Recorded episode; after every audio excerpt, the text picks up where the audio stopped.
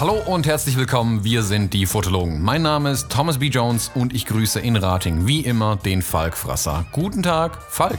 Schönen guten Tag, Thomas. Guten Tag, Falk. Es fühlt sich so gut an, wieder aufzunehmen. Ja, ähm, ich, so habe es ein bisschen vermisst, muss ja, ich sehr. zugeben. Ich musste, ich musste gerade in der Wahlwiederholungsliste, normalerweise mache ich die auf und die zweite, dritte Stelle ist Thomas Jones. Und ich musste scrollen. Das war krass. Ja. Ungewohnt, ungewohnt, ja. sehr ungewohnt. Wir müssen an unserer Beziehung arbeiten. Ja. ja, durchaus. Also ähm, zur Erklärung vielleicht ein bisschen. Äh, wir hatten, wie lange hatten wir jetzt eigentlich Pause? Zwei, drei Wochen oder so? Ja, so. Mhm. Ähm, wir hatten zwei, drei Wochen Pause, bedingt durch ähm, Falks äh, neuen Job, durch meinen Umzug und hast du nicht gesehen und viele Dinge, die da so passiert sind. Und jetzt haben wir zwei, drei Wochen lang nicht aufgenommen, hatten quasi ein bisschen vorgefertigtes Material. Ähm, ja, und ich muss zugeben, ich habe es sehr vermisst. Also ich habe viel Redebedarf heute. Oh je. Da bin ich sehr gespannt. Apropos meinen neuen Job, wenn einer von euch da draußen Waschmaschinen reparieren kann, wir suchen gerade, ja. und zwar und zwar mit offenen, also wir suchen mit ein bisschen Wahnsinn. Insofern ist das sogar eigentlich ganz Das war jetzt ein Witz, aber eigentlich meine ich es ernst. Wenn einer von euch Waschmaschinen reparieren kann und einen Job braucht, der meldet sich bitte bei mir. Mhm, mh, mh.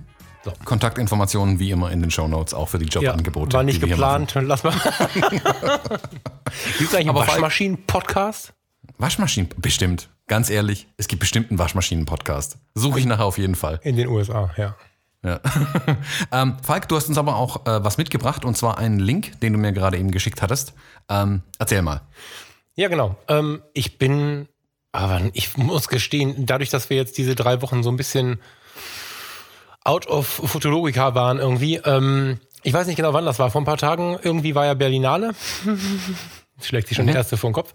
Und da ist ein äh, Film ähm, hochgepriesen worden und die, die Rezensionen lesen sich. Boah, ich weiß nicht, wann ich zuletzt mal so positive Rezensionen gelesen habe.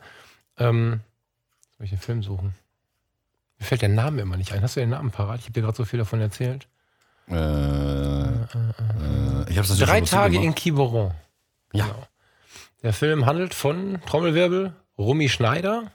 Mhm. Und sie haben mit ähm, Marie Bäumer die Schauspielerin besetzt, von der ich immer schon sage, Mädchen, du siehst aus wie Romy Schneider. Und ich will gar nicht zu viel verraten. Man, den Link könnt ihr euch anschauen. Es ist schon relativ viel erzählt. Ich habe gerade beschlossen, nachdem wir zusammen ein bisschen darüber gesprochen haben, dass ich mich gar nicht weiter informieren möchte, sondern dass ich den mir einfach anschauen möchte. So, weil ich fürchte, so viel wie gesprochen und geschrieben wird, kennt man den Film tatsächlich in der kompletten Fassung, bevor man ihn angeschaut hat. Ähm, Im Groben musste ich aber an die Fotologen denken, weil auch Robert Lebeck im Hotelzimmer mit äh, Romy Schneider drin vorkommt. Das hatten wir in der Lebeck-Folge. Und ich glaube, an anderer Stelle nochmal irgendwie. Ich weiß gar nicht, wo wir da nochmal drüber gesprochen haben. Ich habe auch schon überlegt, wir hatten es nochmal erwähnt, aber da hatten wir, glaube ich, auch auf die Lebeck-Folge ähm, verwiesen. Ich kann ja mal in unseren Shownotes suchen, vielleicht finde ich es ja tatsächlich, dann packe ich es wieder in die Shownotes rein. Überhaupt nicht wichtig. Also, also dann beim nächsten Mal, wenn wir wieder über Lebeck und äh, Romy Schneider sprechen, ist dann wieder zu suchen. Genau, dass wir dann wieder überlegen. Ähm, ist halt einer meiner größten Vorbilder, wenn man von Vorbildern sprechen kann, Robert Lebeck. Und ähm, durch Robert Lebeck ist Romy Schneider auf meinen Fokus geraten, weil er da halt eine ganz bewegende Reportage gemacht hat, wenn man das überhaupt Reportage nennen kann. Im Bett der Romy Schneider. Keine Ahnung. So. Mhm.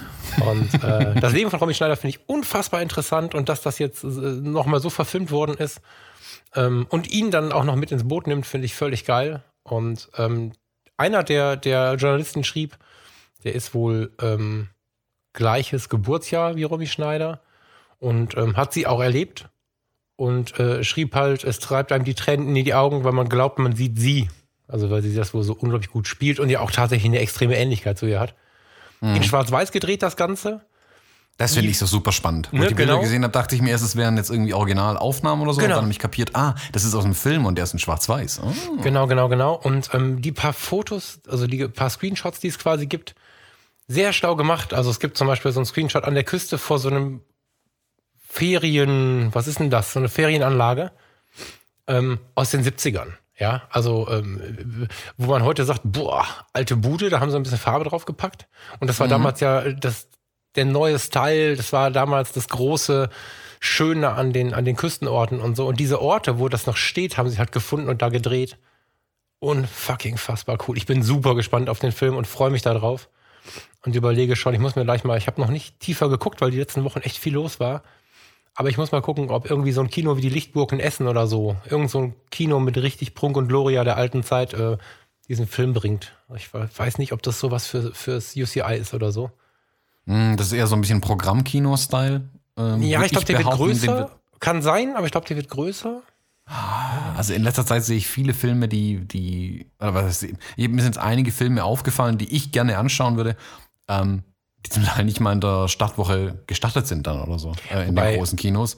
Und dann Ja. vielleicht nachträglich kamen, oder wenn dann nur in den Programmkinos irgendwo. Ist vielleicht auch ein Zeichen für das aufkommende Alter, ne? ja. Ich habe ich hab in, der, in der Firma habe ich zwei Fernseher vor mir stehen. Ähm, die laufen halt den ganzen Tag, wie das so ist in so einem Fernsehladen. Ne? Und ich erwische mich schon dabei, dass ich immer umschalte auf Arte, weil das das einzige Programm ist, wo so ein bisschen Gehirn drin ist. Du bist völlig, wenn, wenn du das, also du musst ja dann irgendwann fängst du an, nach, auch nach dieser kurzen Zeit jetzt schon das Fernsehprogramm zu analysieren. Es gibt keinen Nachrichtensender mehr, der nicht irgendwie harzig ist. Das ist alles so RTL 2 Einfluss irgendwie. Also Phoenix und Arte kannst du gucken. Auf Phoenix siehst du die Merkel schimpfen und auf Arte siehst du die, die, die Schafe irgendwo in Highlands oder so. Ich wäre ganz klar für die Schafe. Ja, voll. Ja, ja, das ist der Knaller, was ich schon auf Reisen war jetzt in der Zeit. ja, aber eine Reise haben wir vor uns. Genau. Wir nehmen Lies den mal den Auslöser vor und ich mach was draus. Äh, oh ja, guck, jetzt habe ich den Text schon wieder zugemacht. Ähm, vor lauter guter Vorbereitung. Und zwar, ähm, genau, es kam im, im Fotologen Campus unsere illustre kleine Facebook-Gruppe, wobei so klein ist die jetzt mittlerweile auch schon nicht mehr. Ähm, da kam vor hm, zwei, drei Wochen die Frage auf, ähm, exakt da, wo wir unsere äh, Aufnahmepause dann gerade gestartet haben. Ähm, kam die Frage auf, oder vielmehr ähm, der, ah, jetzt habe ich hier nur Andreas aufgeschrieben, äh, er möge es mir verzeihen, Andreas Reiter oder Reuter, wenn ich es noch richtig weiß, ähm, hat sich die Folge 31 ähm, mehrmals angehört. Und zwar in der Episode 31 ging es um deinen Ausstieg aus deinem bisherigen Job im Rettungs-, äh, nee, nicht mehr Rettungsdienst. Wie, wie heißt dein Job nochmal genau? Gesundheitswesen. Im Im Gesundheitswesen, Gesundheitswesen, genau so. Ähm, in der Folge ging es ja, relativ, ja, schon um, um, um, um dein Thema, ähm, was zu dem Zeitpunkt ja aktuell war. Er hat sich die Episode mehrmals angehört und meinte, jetzt hat er aber mehr und mehr so ein bisschen ja so, so, so kleine Informationsfetzen von mir abbekommen. Jetzt würde ihn meine Geschichte mehr interessieren. Ähm, dem haben sich noch ein paar andere angeschlossen und gefragt, wie denn mein Ausstieg aus dem Angestelltenverhältnis war. Also ich bin ja, ähm, bei mir war es ja nicht ein Wechsel vom Job zu Job, sondern ich habe dann in letzter Instanz jetzt tatsächlich den Ausstieg dann aus dem Angestelltenverhältnis gemacht. Und ja, er wollte da halt äh, wissen. Ich, ich lese mal ähm, vielleicht den relevanten Teil der Frage kurz vor. Äh, dum, dum, dum. Könntest du, Thomas, dir vorstellen, mal genauer aus dem Nähkästchen zu plaudern? Tipps und Kniffe vom sicheren Bürojob sich zu lösen, Planungsgrundlagen, Ziele, Fehler hm, äh, und so weiter. Ähm, ja, könnte ich mir äh, sehr gut vorstellen. ähm, hiermit tun wir das. Ja, aber ich möchte das erweitern. Hm, okay. Ähm, ich habe, du bist ja der Thomas Benjamin Jones und ich musste direkt an den seltsamen Fall des Benjamin Button denken. ähm, weil ich das gerne viel, viel weiterziehen möchte, weil ähm, es gibt bei dir was Exotisches, was du, glaube ich, gar nicht so exotisch empfindest. Ähm, bei euch in der Gegend, grob gefasst, irgendwo zwischen Heidelberg und Stuttgart, ist es ja jetzt nicht ungewöhnlich, äh, dass dort ein stark amerikanischer Einfluss bei den Menschen in der Bevölkerung ist. Ähm, für die hiesige Region ist es sehr exotisch. So, Bei euch waren die Engländer die Besatzer. wir sind die Engl englische Besatzungszone, genau, aufgrund der Nähe, sind ähm, deutlich mehr zurückgegangen als bei euch. Bei euch sind ja einige geblieben. Ähm, Oder haben etwas hinterlassen. oder haben etwas hinterlassen. ähm, und der englische Einfluss ist hier völlig unaufgeregt. Also ich weiß gar nicht, wie viele ich im Freundes- und Bekanntenkreis habe, wo es dann Tea Time gibt und wo man dann Oxford English, ich kann das gar nicht. Kannst du Oxford English? Nee. Kriegst du das hin? Ich Da habe ich immer, ich habe deswegen schlechte Noten in der Schule in Englisch bekommen, weil ich dieses Englisch nicht konnte. Ja, ich, also wenn ich, wenn ich zwei Gin getrunken habe, geht's langsam, aber vorher kann ich halt nicht. das ist bei uns halt äh, so. Und genauso zieht sich wahrscheinlich durchs ganze Land. Ne? Also ich glaube im Sauerland und weiter rüber waren es irgendwie die Belgier. Ich kriege die Besatzungszonen gar nicht hin. Weiß ich nicht genau. Aber ähm, dieses amerikanische, dadurch, dass die USA ja lange Jahre und bis heute bei jungen Leuten durch alle Bänke, wie auch immer, so einen gewissen Sehnsuchtsstatus haben. Ich meine, Trump arbeitet hart daran, dass es das bald nicht mehr so ist, aber ansonsten haben die USA ja schon so ein, so ein Magnet, so eine Magnetfunktion auf die Einen Deutschen. kulturellen Einfluss einfach, einen ganz großen. Das auch, genau. Und es ist dennoch hier bei mir sehr exotisch, einen Amerikaner am Start zu haben. Klar, die Geschäftsmänner, die dann, die dann irgendwie in Düsseldorf werkeln, das, das gibt's schon sehr viel, wobei wir mehr Japaner als Amerikaner haben, aber ähm, so im, im Alltag hast du sie selten. Die Amerikaner, die dort drüben arbeiten, die kommen halt in ein Jahr da auf zwei und gehen wieder zurück. Die sind halt in so einem Auslandsjahr für ihre Firma und so. Und ich bin ganz oft schon gefragt worden, ja, der heißt jetzt Thomas oder Thomas und die tasten sich immer wieder an dieses, diese amerikanische Geschichte ran. Das finde ich total interessant, wie viele Leute deinen Ursprung erfahren. Und eigentlich würde ich gerne, bevor wir in den Job gehen, bei deiner Geburt anfangen. Ich, also ich witzel ja immer, wenn ich irgendwas erzähle. Ähm, und ich müsste sagen, ich muss jetzt lang au oder weit ausholen, dann fange ich ja wirklich immer an, äh, in the year I was born. Also Ja. als ich geboren wurde. Ich glaube, dann müsste ich jetzt wirklich so anfangen. Ich, ich würde okay. wirklich, das ist ganz ernst gemeint, ich glaube, dass es die Leute, wenn ich die Rückmeldungen von meinen äh, Live-Kontakten so erlebe, wirklich schwer interessieren würde. Du musst natürlich nur so weit gehen, wie du möchtest, vor allen Dingen, weil ich dir das nicht angekündigt habe, aber ähm, ich fänd's hochspannend äh, für die Leute, wenn wir wirklich bei der Geburt anfangen, so ein bisschen die Wege hin, die Wege zurück und so, soweit du das möchtest und äh, bis in den Job. Und dann können wir natürlich auch den Jobwechsel nehmen, aber ich glaube, dass diese Person Thomas Benjamin Jones, der nicht der Thomas Jonas ist, wie viele denken dann, wenn sie es lesen. Ähm, das ist spannend. Und, und ich glaube, dass unser Podcast ja sehr viel auch in, im, im Typ Mensch begründet ist und nicht nur, dass du gut deinen Job gewechselt hast. Deswegen würde ich gerne da anfangen. Wenn es für dich okay ist, lass uns mal bei der Geburt anfangen und ähm, ich kann dann reinhaken und nachfragen. Ähm, so. Ähm, ja, also du geboren? Äh, ja, ja. Wann? Äh, ähm, 83 tatsächlich, mein Geburtsjahr. Ähm, aber äh, vielleicht noch, ich hake noch mal kurz an, an der Stelle, dass du meintest, es gibt hier mehr von diesen Amerikanern, als man denkt. Ähm, meine Frau hat vor kurzem ein Paket angenommen und als sie dann ihren Namen gesagt hat, Jones mittlerweile, ähm, war dann der Paketbote total überrascht, ähm, ob sie auch Amerikanerin sei, weil auch er wie ich äh, amerikanische Wurzeln hatte zum Beispiel. Es gibt hier doch sehr, sehr, sehr viele eigentlich noch, mehr als man denkt. Ähm, ich fange aber mal tatsächlich am Anfang an. Äh, wir schreiben das Jahr 1982 genau genommen. Ähm, da gab es hier, äh, darf man es immer noch amerikanische Besatzer nennen? Ich glaube Ja, nicht. ja, warum denn nicht? Also, also war, es- es war eine Besatzungssituation ja ursprünglich. Sie, also ich habe in der Schule gelernt, Besatzungszonen. Das stand so in Genau, es in- waren die Besatzungszonen äh, ursprünglich mal. Also Auf jeden Fall zwei, warte kurz, mit zwei Sätzen nach dem Krieg wurde Deutschland ja aufgeteilt unter den Siegermächten. Das habe ich auch unter so gelernt. Man das heute noch so sagen? ja, ja. Wurde Deutschland aufgeteilt in Besatzungszonen und Deutschland war besetzt. Das kann man ruhig so sagen. Das hat sich nachher natürlich aufgeweicht. Aber ähm, ich bin noch groß geworden. Das hat ja erst so gegen Wende, hat das ja erst aufgehört, glaube ich, ne?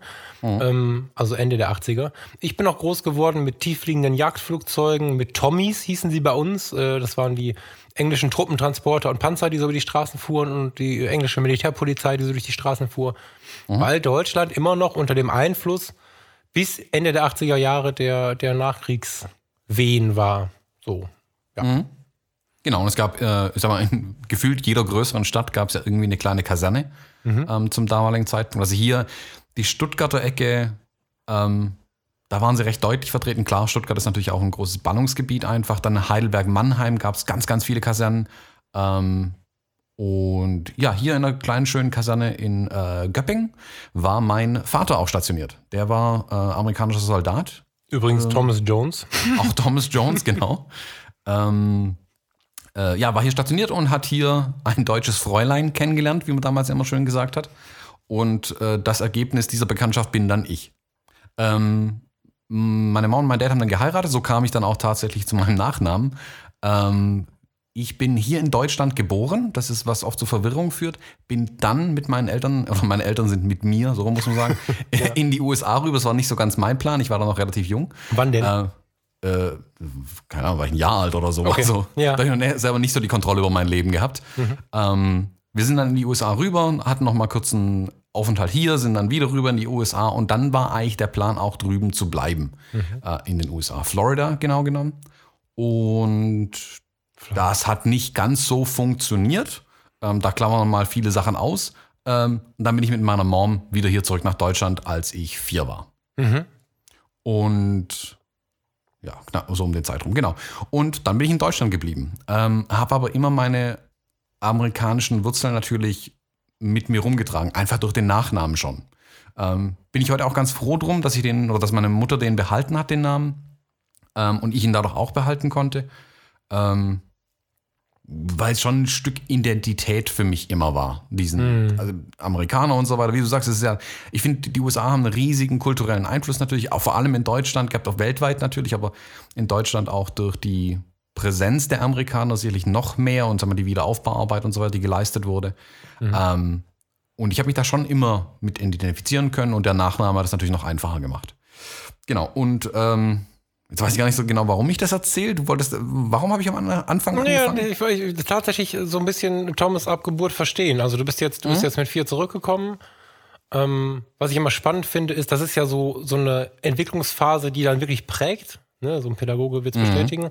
Und bei dir, äh, klar hast du dann noch eine weitere Identität. Ne? Dein, dein Vater ist ja nach wie vor da und solche Geschichten, den gibt's ja noch, zwar in den USA, aber den gibt's ja noch. Und dadurch ähm, bleibt ja so ein, so ein Wurzelstrang in den USA und dein Name erinnert dich stetig dran. Ich finde total, ich finde auch, dass man es dir anhört. Ähm, manche bestätigen mir das, manche sagen, ich höre nur einen Schwaben. Mm, Ich finde, dass man es dir anhört, insbesondere wenn du dann äh, irgendeinen englischen Begriff aussprichst. Ähm, Hat man halt das Gefühl, da ist ein Werbetexter am Start, nee, ein Werbesprecher am Start, weil du ihn halt, also du, wir haben uns da mal drüber unterhalten, du sprichst ja so oder du denkst für dich ja auch viel in Englisch, oder habe ich das falsch? War das so, ne? Ja, also man hört das manchmal, wer sich über meine Redepausen wundert. Ich habe festgestellt, viele, die zweisprachig aufwachsen, haben oft das Problem, dass ihnen die Worte fehlen, ähm, weil ich ganz, ganz viele Redewendungen, äh, Sätze und so weiter, das formen sich in Englisch und ich muss dann tatsächlich kurz überlegen, sie ins Deutsche zu kriegen. Super Oder ich sage manchmal einen deutschen Satz, der irgendwie schräg klingt, weil er einfach aus dem, direkt aus dem Englischen übersetzt ist. Das In war so eine Kopf Information, die ich zum Beispiel äh, relativ am Anfang super intensiv aufgenommen habe, dass du gesagt hast, du denkst das meiste oder alles, das weiß ich gar nicht mehr, in Englisch. Korrigier mich Nee, kurz. ich, ich, ich konsumiere alle meine Medien auf Englisch. Also Mhm. jeder Film, jedes Buch, wenn es in Englisch, also verfügbar ist, lese ich es auf jeden Fall in Englisch, in, also möglichst immer in Originalsprache, sagen wir mal so. Ähm, deutsche Bücher, klar, die werde ich mir nicht im Englischen kaufen, das werden auch albern. Ähm, aber wenn es das Buch im Englischen als Original gibt oder den Film, die Serie, Mhm. die Nachrichten, im Prinzip fast alles, was ich an Input habe, kommt aus dem englischsprachigen Raum. Ähm, Man hört dann im Hintergrund tatsächlich, das hört man im Hintergrund in deiner Sprache auch, finde ich. Da ist so ein bisschen in der Betonung. Mm, Ist der, möglich, ja. Ähm, das erklärt zum. Beispiel auch diesen großen Disconnect, haha, den ich anfangs mit der Hochzeitsfotografie hatte. Ich Mhm. habe es in Deutschland gar nicht mitbekommen, was die Deutschen treiben in der Hochzeitsfotografie, weil ich ehrlich gesagt mich es gar nicht mitbekommen habe. Mhm. Ähm, ich habe mich vom ersten Tag an an den Amerikanern orientiert gehabt, Mhm. was die machen. Und war dann erstaunt, als es dann Jahre später hier gefeiert wurde, ähm, dass man jetzt auch Reportagen fotografieren kann. Mhm. Ähm, für mich war das Alltagsarbeit zu dem Zeitpunkt. Ähm, das hat Ja, hier sagen wir mal, ein bisschen gedauert, bis es so im Mainstream wirklich ankam. Und das habe ich eben äh, aus den USA so ein bisschen mitgebracht, in Anführungszeichen. Ähm, auch mein Stil, wie ich fotografiere und, und, und, und, und, und, und. Und wie gesagt, ist auch durch den Medienkonsum einfach, einfach so bei mir ein Stück weit. Genau. Ähm, Denken ist tatsächlich Deutsch. Ich merke aber zum Beispiel, wenn ich in den USA drüben bin für mehrere Wochen und mich dann nur noch und ausschließlich auf Englisch unterhalte, ähm, dann fängt das schon an zu switchen irgendwann. Also ähm, dann kommt es schon durch. Also Das ist einfach eine, eine, eine Umstellung, die dann stattfindet. Mhm. Spannend. Fand, fand ich ganz beeindruckend. Also auch, okay, ich habe das so verstanden, dass du viel auch in Englisch denkst. hm, Damals an dem Tisch mit dem Gin. Und ähm, finde es dann aber noch mal komplizierter, wenn du sagst, dass du Deutsch denkst, Englisch formulierst, in Deutsch übersetzt. Das ist ja eine Ja. unglaubliche Gehirnleistung, die du Ja, da. ja, ja. Und ich, ich merke das also viel Sprechpausen, die ich manchmal habe, sind wirklich, weil ich jetzt halt was sagen wollte. Ich hätte es auf Englisch gesagt, kann Mhm. ich aber nicht, ist ja ein deutsches Gespräch, also muss ich mir kurz überlegen. Und das geht ja eigentlich, das sind ja Sekundenbruchteile, die das sind, aber ich merke, manchmal fällt es mir einfach selber auf, ähm, Mhm. dass ich Redewendungen dann nicht verwenden kann, weil sie im Deutschen keiner versteht, weil sie keinen Sinn ergeben. Also das ist so wie eine deutsche Redewendung im, nach der Übersetzung keinen Sinn mehr ergibt manchmal. Ähm, ja, äh, das führt manchmal ein bisschen zu Verwirrung in meinem Kopf, sage ich mal. Ja, wobei deine, das darfst du nicht abschalten, weil deine Pausen und dein, du hast es gerade gehabt, du hast so ein, man kann M sagen und es gibt so ein, ich kann das, ich sag dir Bescheid, wenn du es nochmal machst. Du machst so ein ganz interessantes Denkgeräusch, das, das mag ich, das musst du so machen. Ein ganz interessantes Denke. Das sind Genau. Zahnräder, die knirschen, ja, mein wahrscheinlich. Freund. Ja, so ähnlich klingt das sogar. Holz, wie so ein Holzsparren irgendwie in der Mühle oder so. Ja. ähm, wo ich sehr gelacht habe, was aber eigentlich gar nicht witzig ist, aber ich habe einfach null damit gerechnet. Ähm, als ich das erste Mal bei dir ins Auto eingestiegen bin, an einem Ort, in dem wir uns nicht auskannten, hat dein ähm, Navi, dein Handy war es, ne? Ja, wie auch immer, hat mich äh, nicht nur auf Englisch angesprochen, das finde ich ja noch gar nicht so ungewöhnlich, aber es hat getrumpt. Also, es hat dieses, Amer dieses, American, dieses American English, was ich überhaupt nicht verstehe. Also wenn und ich wusste auch nicht, dass es jemand verstehen kann, geschweige denn, dass es, ein, dass es, dass es, ein, also dass es eine Technik gibt, das zu verstehen. Wenn, wenn ich jetzt das deutlich ausgesprochene Schulenglisch nehme, was wir hier so in der Schule lernen, kann ich verstehen, warum so ein Computer das wahrnimmt. Aber wenn ihr beiden, das iPhone und du, euch anfangt zu unterhalten mit äh, navigier mich irgendwo hin und mach und tu, ich verstehe weder die, weder die Befehl noch die Antwort. Ich find's voll geil. das ist spannend irgendwie. Ja, gut, ich- also. Äh, ich sage auch immer, ich habe in, in beiden Sprachen, sowohl dem Deutschen als auch dem Englischen oder dem amerikanischen Englisch, äh, einen Südstaaten-Akzent. Also der kommt dann im Amerikanischen auch irgendwann durch, äh, ja. wenn ich mich da halt mit meinen Verwandten unterhalte. Ja. Ähm, und im Deutschen, ich habe ein sehr, sehr breites Schwäbisch eigentlich. Also da, wer mich hier im Podcast hört und sich denkt, oh, der schwäbelt aber, das ist mein Hochdeutsch. das geht ganz, ganz anders. Ich hatte es jetzt die Tage wieder. Viele kennen mich, sag ich mal, mit diesem Hochdeutsch, das ich normalerweise auch im Alltag spreche. Ich halt früher in ganz Deutschland unterwegs und da kann ich dann nicht mit dem Schwäbisch irgendwie um die Ecke kommen. Das versteht dann ja auch kein Mensch. Ähm, wenn ich dann aber mit bestimmten Freunden hier telefoniere oder mit meiner Mutter spreche zum Beispiel, trifft ich total ab in das breiteste Schwäbisch. Und wenn dann jemand neben mir steht, der das noch nie gehört hat, der denkt sich, okay, der ist jetzt komplett ausgetauscht. Wer ist es, der hier neben mir steht? Weißt du, das, mir das, das finde ich jetzt gerade auch spannend, dass ich das, das habe ich immer so angenommen, ohne, obwohl ich solche Dinge immer beobachte, wenn ich jetzt drüber nachdenke, deine Mutter und du, auf der Hochzeit gab es zwei, drei Situationen, wo ich bei dir oder bei ihr stand und ihr habt zueinander gefunden für eine kurze Information oder so. Stimmt, das Bischt hatte dann ein Doppel-SCH. Das gibt's ja nur bei euch, ne? Doppel-SCH gibt's ja nur da unten.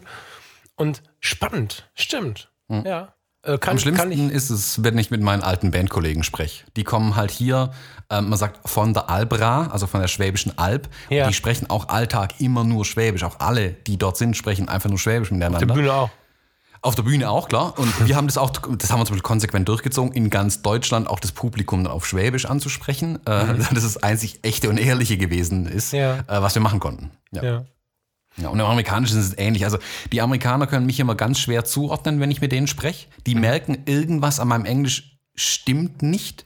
es ist aber nicht so, dass ich es nicht kann. Also ähm, äh, Du Wortschatz ist da. schwäbelst im Englischen, meinst du? Na, ich, ich rutsche einen leichten Südstaaten-Akzent ab. Nicht so breit, wie er sein könnte, um Gottes Willen. Ja. Aber es ist kein, die merken, ich, ich spreche richtig, aber ir- irgendwas stimmt nicht. Es ist nicht zuordnenbar. Also, welchen ich Akzent hat der? Wo kommt der her? Ja. Ähm, ist so ein bisschen immer die Frage, die, die sie stellen. Wenn ich dann erkläre, ja, hier hm, halb Deutsch, halb Amerikaner und ähm, in Deutschland gelebt und aufgewachsen im Prinzip, dann Mhm. erklärt sich denen, ah ja, okay, dann macht das irgendwie Sinn, dann können sie es wieder zuordnen. Irgendwie. Mhm. Ja, spannend.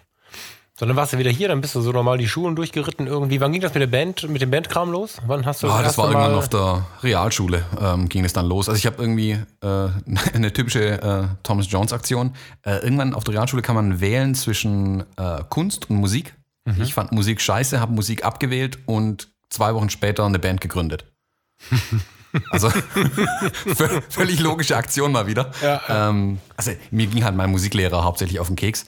Ähm, und Kunst hat mich zu der Zeit auch interessiert. Dachte mir, gut, das mit der Musik kriege ich dann auch vielleicht auch selber irgendwie hin. Also was, wie lange geht es dann noch? Zwei Jahre oder so? Oder ein Jahr, wo man dann nur eins von beiden macht? Ich weiß es gar nicht mehr. Ähm, dann ging das auch mit den Bands los und ja, direkt nach der Realschule, ich glaube, das ist dann auch so der erste interessante Punkt, um zum Thema zu kommen, nach gefühlt einer halben Stunde. Ähm, habe ich direkt hast, eine du bist, Ausbildung wir sind bei 20 Minuten und du kannst völlig entspannt mal auch was von dir erzählen. Du, hast, du, du hast voll die Probleme. Also Wir bleiben mal bei dir. und das mit dem Jobwechsel, du hast den Job noch nicht mal mehr angefangen. Also, Nee, nee, genau. Da ging es ja dann lo los mit dem Arbeiten aber bei mir. Also ich bin ähm, direkt von der Realschule damals mit 16 Jahren dann in die Ausbildung gestattet. Und auch wenn ich damals schon, also mit Band und Kunst und alles mögliche, ich war schon kreativ unterwegs, sage ich mal, hatte eine kreative Ader sicherlich und das hat mir auch alles Spaß gemacht. Ähm, was mir meine Zeit, also all meine Freizeit aber komplett vereinnahmt hat, äh, war damals Computer. Alles, was irgendwie mit Elektronik und Computern zu tun hatte, war meins. Also, Wann war das? boah, das war, Ungefähr. also Schulabschluss habe ich gemacht in 99. Ach so, da gab es ja dann schon richtige Computer. Wir sind ja über C64 und so hast du dann übersprungen, ja? Was denn jetzt? Da gab es schon richtige Computer. Naja, nu, also ich habe angefangen mit dem C64, mit, dem, mit der Brotbox. Das ist ja, da bist du alles übersprungen, oder? äh, ich habe mit dem VC20 angefangen, das ist der Vorgänger da davon. Aus nostalgischen Gründen oder? Nee, Weil die Zeit war doch durch, ne? Oder? damals, das war zu, oh, wann war die Kiste aktuell? Das muss Anfang der 90er gewesen sein. Äh, ein guter Freund von mir hatte damals, dessen Vater hat sich, ich glaube, jobbedingt irgendwie, hat er so ein Ding bekommen, so eine Brotkiste, so ein VC20. Also wer es nicht kennt, C64 ist so eine dicke Tastatur, würde ich mal sagen, ähm, wo man Strom ja und einen Fernseher anschließen kann. Ähm, Nein. und der VC20 auch von Commodore war noch ein Stückchen älter. Ähm, und der stand bei seinem Vater damals rum und der hat, konnte gar nichts damit anfangen. Also das, das Ding hat er halt irgendwie bekommen und das war da jetzt irgendwie. Das war ja auch nicht ganz günstig. Man müsste mal nachschauen, was so ein Ding kostet. Und ja, mein guter Freund und ich, wir waren damals auch schon völlig computerbegeistert, ähm, haben uns das Ding geschnappt und dann ging es wirklich los. Ich habe keine Ahnung, wie alt wir damals waren. Ich, Aber Thomas, jetzt müssen wir, jetzt müssen wir mal, jetzt muss ich mal komisch werden. Ähm, der VC20 ist 1980 vorgestellt Ja, und der 64 82. Mhm. Produziert bis 93 übrigens, witzig. Ähm, ja Computer genau, haben also- damals länger gehalten. also ihr habt euch den VC20 aus nostalgischen Gründen geholt, quasi. Nee, nee, nee, der war noch nicht, der war nicht völlig veraltet, aber das Ah. war, de- Ey, 99 hatte ich einen Windows-Rechner. ja, ja, 99. Ich sag ja, Lange das schon. muss Ende der 80er gewesen sein. Ich Nee. tipp drauf, Genau. 88 rum, würde ich Ja, behaupten. da, genau, da bin ich dabei. Da, also nicht VC20, aber am C64 haben wir da Zack McCracken und Maniac Manson, Maniac Manson, mein Gott, nächtelang durchgezockt, Ton aus, damit die Eltern nichts merken. Eine Datasette hatten wir, ja, hatten wir nicht. Musikkassette, wo dann die Daten drauf waren. Und der erste Monitor, der war grün. Wie hieß das? Nee, der war Bernstein. Mhm. Ja, Bernstein weiß. Oder wie? Bernstein schwarz? Ich weiß nicht, also irgendwie so. Ja. Ja, und, und, aber du hast einen VC20, den habe ich gar nicht vom Schirm, das Ding. Der ist einfach das gleiche, nur langsamer, ne? Der sieht genauso aus wie der Brotkasten. Äh, ja, sieht ähnlich aus, ein Ticken älter halt. Der ist, wie gesagt, aus den 80ern. Äh, der C64, äh, also C64 kam ein paar Jahre später, glaube ich, raus. Irgendwie zwei, drei Jahre später kam dann der Commodore 64 raus. Ich bin mir jetzt gerade mal umgefallen, ne? Ich hatte einen Commodore 64, weißt du, was der gekostet was, was habe ich denn da mit meinen Eltern gemacht? Neupreis 1400 Mark? Mhm. Damals. D- Damals hat unser neuer Audi 30.000 Mark gekostet oder so. Mhm. 25. Wie kann das denn sein, dass meine Eltern mir für 1495 Mark einen Computer gekauft haben? Tja, Ich muss hätten sie Blumen das Geld kaufen mal in gehen. eine Kamera investiert. Ich muss Blumen kaufen gehen. Das war mir gar nicht klar, was das Ding kostet. Wie heftig ist das denn? Zu der Zeit hast du das im Monat verdient, oder? Ja, das waren, das waren utopische Preise damals, was die Kisten gekostet haben. Also wie gesagt, dieser VC20, der stand da auch irgendwie rum. Also ich weiß gar nicht, ich muss ehrlich sagen, ich weiß nicht mehr, warum der da stand irgendwie. Ich, so, ich habe es im Kopf irgendwie, dass die Du weißt, wo der Firma... herkam oder was? Ja, ja, also der Vater von meinem Freund damals, der, der ich glaube, über die Firma kam das irgendwie, der sollte damit irgendwie, keine Ahnung, irgendwelche Daten reinhacken, was ich nie verstanden habe, weil es gab kein Laufwerk. Also an dem Ding konnte man nichts speichern. Die Kiste war halt irgendwie da. Ähm, Hatte da der kein, keine Diskettenlaufwerk oder Datasette oder kein so? Bandlaufwerk, kein Diskettenlaufwerk, gar nichts. Wir haben dann uns, weil, ich meine, klar, die Motivation damals war natürlich eine andere. Wir dachten uns, wow, Computer, jetzt geht's aber richtig vorwärts, die Zukunft ist da, da gibt's bestimmt tolle Spiele drauf. Nein, gab's nicht. Ähm, mangels äh, Speicherkapazitäten gab's einfach gar nichts drauf, außer dem Betriebssystem. Dann hat man sich halt die Bedienungsanleitung von dem Ding geschnappt und angefangen, Basic zu programmieren. Du bist ja völlig fertig. Okay. Hat mich alles Mhm. in Scheiß interessiert. Ich wollte Spiele spielen. Genau. Ti- Gab's Kennst du Teacher Buster noch? ja, klar. Ja. Ähm, nee, und dann damals ist es sicherlich gestartet. Das war zu Grundschulzeiten. So viel weiß ich noch. Ähm, und wir haben dann da halt irgendwie, keine Ahnung, aus, dem, aus der Bedienungsanleitung Programmcode abgeschrieben, in das Ding reingehackt, haben uns am Ende gefreut, ja, wenn sich da auf dem Bildschirm was bewegt. Dann angefangen zu verstanden, aha, guck mal, wenn man das macht und das macht und das macht, dann passiert hier was anderes. Safe 10, Safe 20, Safe 30. Ja, go to 20, äh, bla, Scheiß. Ja, genau. Ähm, und ja, dann Basic programmiert irgendwie. Dann ist es auch wieder ein bisschen angestaubt. Dann kamen ja dann die tatsächlichen PCs. Wir hatten dann irgendwie, also wir beiden waren immer so zusammen an diesem PC-Thema dran oder Computerthema wer, wer dran. war das? Äh, Jens hieß der. Gibt's den noch? Ja, ja, gibt's noch. Schön groß. Und ähm, haben dann ähm, an so alten IBM-Kisten die ersten 386er Maschinen äh, 486er, irgendwie ja, das war rumgebastelt und dann kam irgendwann Windows und hast du nicht gesehen und wir waren da immer an dem Thema dran. Dann zu Schulzeiten, klar, ähm, kam dann auch irgendwie äh, das Zocken an den Kisten natürlich, ist in den Vordergrund gerückt. Sag mal ein paar Spiele, damit die, die das auch hatten, sich identifizieren können. Oh, was gab's damals so für lustige Sachen? Also nicht auf dem Index, nenn mal die braven. Wenn ähm, so Strategiespiele und so Kram war Duke, damals. Achso, nicht so Duke 3D Ja, und so. doch, da hat Duke Nukem war natürlich auch ein Klassiker. Das ist aber damals auf dem Index ne? gewesen. Genau. LAN-Party war dann nicht ein großes Thema. Dann gab es nicht Netzwerke plötzlich. Ähm, damals ja noch mit diesen wilden BNC-Kabeln. Und dann musste jeder sich eine Netzwerkkarte für, keine Ahnung, 100 Mark kaufen oder so. Ja, ja. Ähm, das, das ist eins von den Bildern, die ich noch absolut klar vor mir im Kopf habe, wie ich in meinem damaligen Kinderzimmer saß. Ich denke mal, ich war so 14, 15 rum, irgendwie sowas. Mit vier oder fünf PCs von meinen ganzen Kumpels und ich quasi bei allen Netzwerkkarten eingebaut habe und Netzwerke eingerichtet habe. ja. Also die waren Also- zu dem Zeitpunkt nicht da. Die haben den quasi vorbeigebracht. Ich habe das alles eingerichtet, dann ist jeder wieder heimgegangen und so konnten wir uns dann quasi jederzeit treffen und es hat dann funktioniert. Geil. Also du Scheinbar. warst ja der Techniker schon, der das auch im Ja. Griff hatte. Ich, ich bin halt im Gruppendruck mitgegangen, hatte da auch Spaß, aber ich bin da hingegangen für ein Billard spielen. Ich gehe da hin, um zu verlieren. Aber das war witzig. Das hat Spaß gemacht. Hm? Krass, okay. Nee, also da war ich schon immer, da hat mich die Technik, hat- hatte mich damals total geflasht und vereinnahmt. Ja. Und das ist ja auch bis heute zu großen Teilen so geblieben. Ich habe damals extrem viel gelernt äh, über technische Zusammenhänge, Problemlösung und, und, und. Also Mhm.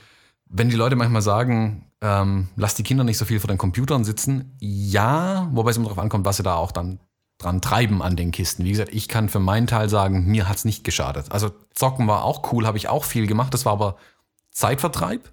Ähm, wirklich interessiert hat mich die Technik dann da dahinter auch ganz, ganz viel. Wie funktionieren die Kisten? Wie ticken die Kisten? Also egal, was man mir geschenkt hat als Kind, das erste, was ich gemacht habe, war es auseinanderzubauen, bevor ich einmal da gespielt, mit, gespielt hatte irgendwie.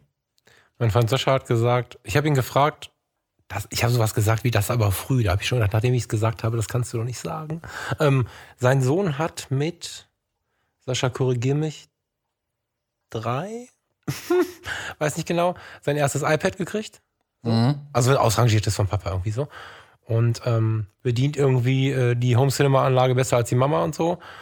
Und dann dachte ich, oh, iPad, Internet und so. Und ähm, die Antwort war einfach geil, weil Sascha sagte, naja, also gut, man muss dazu sagen, dass er äh, massiv mit der IT zu tun hat in seinem Job.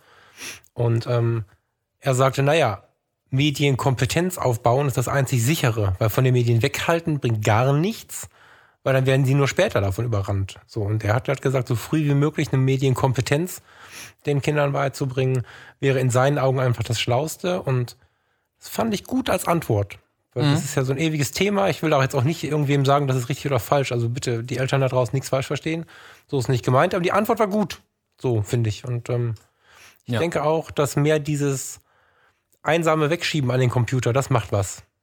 Aber man, Ja, man kann das aber, denke ich, auch mit dem, also, ah, ist ein Riesenthema, ein Riesensack, Genau, den man da Vorsicht. aufmachen kann. ähm, ja. Wie gesagt, das, das Bild, äh, wenn meine Mutter die Tür vom Kinderzimmer aufgerissen hat, war halt nicht, Sohn sitzt mit blutunterlaufenden Augen vor dem PC und zockt den ganzen Tag, sondern Mhm. ist bis zu den Schultern in dem Ding drin und reißt irgendwelche Kabel raus. ähm, also da war eher dieser Schock da, hey, wir haben für 2000 Mark so eine Kiste gekauft, warum ist die in 1000 Teilen auf dem Boden? Ähm, das war das, was mich immer gereizt hat. Und dann ging es klar, zur Schulzeit ging es dann los mit diesen LAN-Partys, da war ich dann irgendwie der Netzwerkmensch, äh, der das dann organisiert hat. Ähm, das war mein Steckenpferd schon immer gewesen. Und dann war für mich auch klar, jobmäßig klar, es wird die IT werden. Da gab es gar keine andere Option damals zu dem Was hast Zeitpunkt. du dann genau gemacht? Also Schule Ähm, raus, ganz klassisch, oder bist du da irgendwie? Genau, Schule raus und dann äh, eine Ausbildung. Also das war damals das Arbeitsamt, sagt dann deine ja immer, ja, das ist zwar ein ganz toller neuer Beruf, den gab es damals als Ausbildungsberuf, das zweite Jahr, 98 war das erste Ausbildungsjahr. Ähm, und dann sagen die auf dem Arbeitsamt auch so schlaue Sprüche wie, ja, bewerb dich doch als Industriekaufmann oder Groß- und Außenhandelskaufmann. Und wo ich halt irgendwie Männer in grauen Anzügen mit Koffer sehe, mhm. was ich grauenhaft fand. Mhm. Ähm, hab da, keine Ahnung, 100 Adressen bekommen. Da, zu dem Zeitpunkt war es extrem schwer, Ausbildungsplätze zu finden. Ist heute genau andersrum. Ähm, ich hatte, keine Ahnung, 100 Adressen für Kaufmannsjobs, die ich nicht haben wollte. Mhm. Und keine einzige Adresse vom Arbeitsamt für diese Informatikerstelle. Dann bin ich auf eigene Faust losgezogen, habe mal geguckt, habe mich dann irgendwie bei HP und IBM beworben, ähm, was natürlich zum Scheitern verurteilt war. Meine Schulnoten waren am Ende nicht mehr ganz so grandios, bedingt durch die, das, was ich in meiner Freizeit halt so getrieben habe. Mhm. Ähm, und habe mich dann in ein paar kleinen Firmen auch beworben. Ich glaube, ich habe eine Handvoll Bewerbungen geschrieben. Ich habe tatsächlich keine einzige Bewerbung für diese ganzen Kaufmannsjobs geschrieben. Für mich war absolut klar, dass ich das nicht will. Ähm, und bin dann als Fachinformatiker Fachrichtung Systemintegration ins Berufsleben gestartet. Mhm. Genau.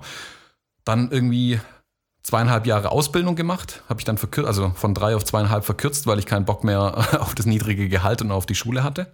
Mhm. Ähm, das war am Ende, ich habe dann, nach dem, nachdem ich mit der Berufsschule fertig war, habe ich dann sogar die ähm, Klassenarbeiten mehr oder weniger den, mit, gemeinsam mit den Lehrern erstellt. Also wie gesagt, die Lehrer waren damals in der ungünstigen Situation, dass sie zum ersten Mal so eine Informatikerklasse ausbilden mussten in der Schule, selbst mhm. keine Ahnung hatten und die waren einfach nur gottfroh, dass wir die erste Klasse uns eigentlich die wichtigen Sachen selbst beigebracht hatten und nur noch Fächer wie Englisch, Deutsch, Betriebswirtschaft und solche Sachen für uns relevant waren. Der Rest mhm. war abgehakt. Das waren alles Freaks and Geeks, sage ich immer, äh, in der Klasse. Gruß an alle, die zuhören. Ihr wisst, wer ihr seid. ähm, und ja, dann habe ich die Ausbildung gemacht, da dann auch ein paar Jahre in dem Job gearbeitet. Ähm, ich war gerade mal 19, wo die Ausbildung fertig war. Also ich war sehr, sehr früh im Arbeitsleben drin. Ähm, es war kurz nachdem ich mit der Ausbildung äh, vorbei war, hat mein damaliger Chef an Ausbilder mir dann auch gesagt, ähm, Thomas, so wie du arbeitest, musst du dich schnell selbstständig machen. Und da wollte der mich ja noch als Angestellten sehr wohl behalten. Aber er hat einfach mhm. gemerkt, okay, ähm, das wird mich niemals glücklich machen so wie ich arbeite, meine Arbeitsmoral, also weil ich halt einfach rangekloppt habe wie ein Blöder ähm, und mehr, mehr, mehr, mehr, mehr wollte. War dann innerhalb auch kürzester Zeit stellvertretender äh, Leiter von der Systemtechnikabteilung. Also wir waren dann, ich glaube, sechs Techniker oder so. Mein direkter Vorgesetzter, der Abteilungsleiter. Was, äh, magst du so ein bisschen das aus der hm, Magst du das ein bisschen konkreter bauen, dass wir so ein Bild kriegen, was du gemacht hast? So genau, für Laien jetzt, ne? Von ja, für Laien, genau. Also ja, ähm, das waren Systemhaus, IT-Systemhaus nennt man diese Klitschen ja. Ähm, die haben sich auf Software im Maschinenbau spezialisiert. Das war das mhm. Hauptthema, was die hatten. Sprich, Bediensoftware oder? Äh, Konstruktionssoftware. Also jemand okay. Mhm. baut eine Maschine, da muss er die ja irgendwie konstruieren, CAD-Programme und so was. Mhm. Und daran angedockt war natürlich klar, irgendjemand muss den Kram installieren. Und wenn man das in der Firma erstmal installiert, vor allem in diesen kleinen Konstruktionsbüros und auch so Mittelständler und so, dann mhm. muss man da ein bisschen Netzwerk machen und einen Server einrichten und hast du nicht gesehen. Und das war diese Abteilung, die wir waren, diese sechs Mann. Und ähm, ja, wir sind dann irgendwie wirklich durch ganz Deutschland gefahren äh, und haben da irgendwie halt Software und Hardware und Zeug installiert, Beratung gemacht. Ähm, und ja, war immer relativ selbstständig agierend eigentlich da unterwegs. Habe viele, viele interessante Einblicke natürlich in die ganzen Abläufe bekommen von Logistik über die Betriebswirtschaft, die da ja auch stattfindet, ähm, weil meine Chefs da einen wirklich haben auch reinblicken lassen. Das fand ich das, was ich, wo ich denen heute unfassbar dankbar dafür bin, dass wir immer den Einblick hatten in alles. Okay. Es gab die berühmte Montagsbesprechung zum Beispiel, wo alle Abteilungsleiter drin saßen und mhm. ich als einziger Nicht-Abteilungsleiter. Das mhm. haben sie mir wirklich einberäumt, das Recht, dass ich da mit reinsitzen darf, weil sie genau gesehen haben, okay, der will das wissen, der will das verstehen, dann lassen auch mitmachen. Also ähm, das war überhaupt kein Thema, dass ich da mit drin saß. Mhm. Ich fand es halt einfach super spannend. Ich wollte da auch mitreden natürlich. Das ist nicht immer ganz so viel auf Begeisterung gestoßen. Im Nachhinein verstehe ich auch warum. Ich war halt neu und halt jung. Ähm, mhm. Aber sie haben es zumindest respektiert, dass ich ähm, einen Einblick haben wollte in die Sachen. Mhm. Ähm, ich habe dann nach ein paar Jahren aber auch gemerkt, dass ähm, ich an meinem Abteilungsleiter niemals vorbeikommen werde. Also wir waren super gute Freunde auch gleichzeitig. Ähm, da gab es überhaupt keinen Konkurrenzgedanken oder sowas, aber es war klar, ähm, der war, wie alt war der zum damaligen Zeitpunkt? Um die 40 rum oder so. Ich war irgendwie Anfang 20. der hat gesagt, warum er soll, also er kann sich vorstellen, hier in Rente zu gehen, warum auch nicht. Dann war für mich klar, okay, ich komme karrieremäßig niemals an ihm vorbei. Ähm, ich muss wechseln. Dann ich, bin ich so durch ein paar Firmen durchgetingelt, äh, in der IT aber immer geblieben. Ähm, habe dann selber mal eine Abteilung geleitet, dann Personalverantwortung auch mal ein bisschen gehabt, ähm, mehr und mehr gemacht, dann alles mögliche an Jobs gemacht. Immer IT-zentriert, aber geblieben. Und irgendwann habe ich dann in einer Firma die IT betreut, als Dienstleister, als Externer. Und da hatte mich der Chef dann irgendwann mal angehauen, Herr Jones, ähm, können Sie nicht mal auf ein unverbindliches Gespräch bei mir nach Feierabend vorbeikommen? Das klingt dann ja schon immer ominös. Ich dachte, okay, der will mich halt einfach abwerben als IT-Administrator für die Firma. Dachte mir, ja, klar, komme ich vorbei, das kein war, Problem. Moment jetzt, also du hast bei der Beratungsfirma gearbeitet, Genau. die mit dem Audi. Die mit dem Audi, was habe ich damals gefahren? Weiß ich Du gar hast, nicht du mehr. hast geschwärmt von einem tollen Dienstwagen, ich weiß nicht mehr. Ach nee, das war schon, das war zwei, drei Firmen davor, glaube ich. Nee, damals habe ich dann irgendeinen so äh, halbrostigen Passat gefahren, weil der Chef ein bisschen Audi ist auch, ist, auch, ist auch krass, ne? Egal. Also aus, aus der IT hatte ich einen Kunde abends um Gespräch gebeten. Das habe ich jetzt nicht verstanden. Genau, Aber- genau. Also der, okay. ich habe, genau, das ist ein Mittelständler, Industrieunternehmen. Mhm. Ähm, hat mich zum Gespräch gebeten. Ich dachte mir, klar, der will mich als IT-Administrator. Ich da dup, dup, dup, dup, dup, hingelaufen und gedacht, super, jetzt habe ich endlich meinen Job in der Industrie. Jetzt wird mal richtig Geld verdient, weil in der IT hat man nicht so viel Geld verdient früher zu den Jahren, wo ich es noch gemacht habe. Echt? Ach, Nee, also. das ist ja heute ein Goldjob. Ja, klar. Also wenn ich, also Die wenn ich da, Abrechnung von den IT-Lern im Krankenhaus gesehen habe, da bin ich immer. Da bin Also ich wenn man sich richtig spezialisiert und so, dann kann man richtig, richtig dicke Gagen da heute Ja. aufrufen. Ähm, ich bin genau an der Grenze aber auch gegangen irgendwie, Ah, okay. witzigerweise. Ähm, genau, also da dann auch dazu, ich bin dann abends in das Bewerbungsgespräch rein, also ich wusste ja, dass es ein Bewerbungsgespräch werden wird. Und der hat mir dann gesagt, Herr Jones, ich hätte Sie nicht als, ich will Sie eigentlich nicht als IT-Administrator hier haben, sondern als Produktmanager. Ja. Ähm, ich dann so, ja, okay, klar. Mhm, mhm. Ja, können Sie sich das vorstellen? Ja, ja, klar, kann ich mir vorstellen. Mhm, mhm. Da hat irgendwie so eine Stunde gelabert. Ähm, dann bin ich da rausgelaufen und noch auf dem Parkplatz habe ich mir äh, bei Amazon ein Buch bestellt, äh, Product Manager Handbook, weil ich keine Ahnung hatte, was der Job eigentlich sein soll. Ich hatte wirklich absolut keine Ahnung, über was ich die letzte Stunde geredet hatte. Ja. Mir war dann aber klar, wenn ich dann, also da reden wir, das war 2008 dann ungefähr schon, wenn ich dann so ein paar Jahre zurückblicke, das waren die Jobs, die ich eigentlich haben wollte. Ich, also ich wollte ein bisschen raus aus, ich stecke bis zu den äh, Ellbogen irgendwie in Kabeln und Platinen drin, hin zu ähm, mehr mit Kunden sprechen, beraten, planen, kreativer werden auch tatsächlich. Also ein Produktmanager kreiert ja auch ein Stück weit Produkte oder Dienstleistungen oder wie auch immer. Ähm, fand ich sehr passend, fand ich super spannend und bin dann in den Job reingegangen. Und da habe ich den ersten Schritt dann auch gemacht, äh, aus einer hm, Angst vielleicht raus, ähm, habe ich mich ein bisschen an meinen alten Job geklammert in der IT. Und ich dachte mir, ha, wenn ich da aber noch ein bisschen was machen will, das macht ja schon Spaß. Ähm, komm, ich mache jetzt endlich den Schritt, ich gründe mein Nebengewerbe. Ich habe zu der Zeit auch schon viel fotografiert. Ähm, das war aber überhaupt nicht kommerziell, ähm, was ich da gemacht habe. Das war einfach so ein bisschen hobbymäßig mit den Bands und so Kram. Und habe dann mein Gewerbe angemeldet und da alles Mögliche draufgeschrieben in die Tätigkeiten. IT-Service, Webdesign, Grafikdesign, hast du nicht gesehen, nochmal was, äh, Besenkammern ausräumen und als letzte Randnotiz Fotografie. Ähm, witzig, dass das heute ganz vorne steht. Also es war überhaupt nicht in Planung, mein Gewerbe dafür anzumelden. Kurz darauf kam aber tatsächlich, dann habe ich auch das erste Bild damals verkauft.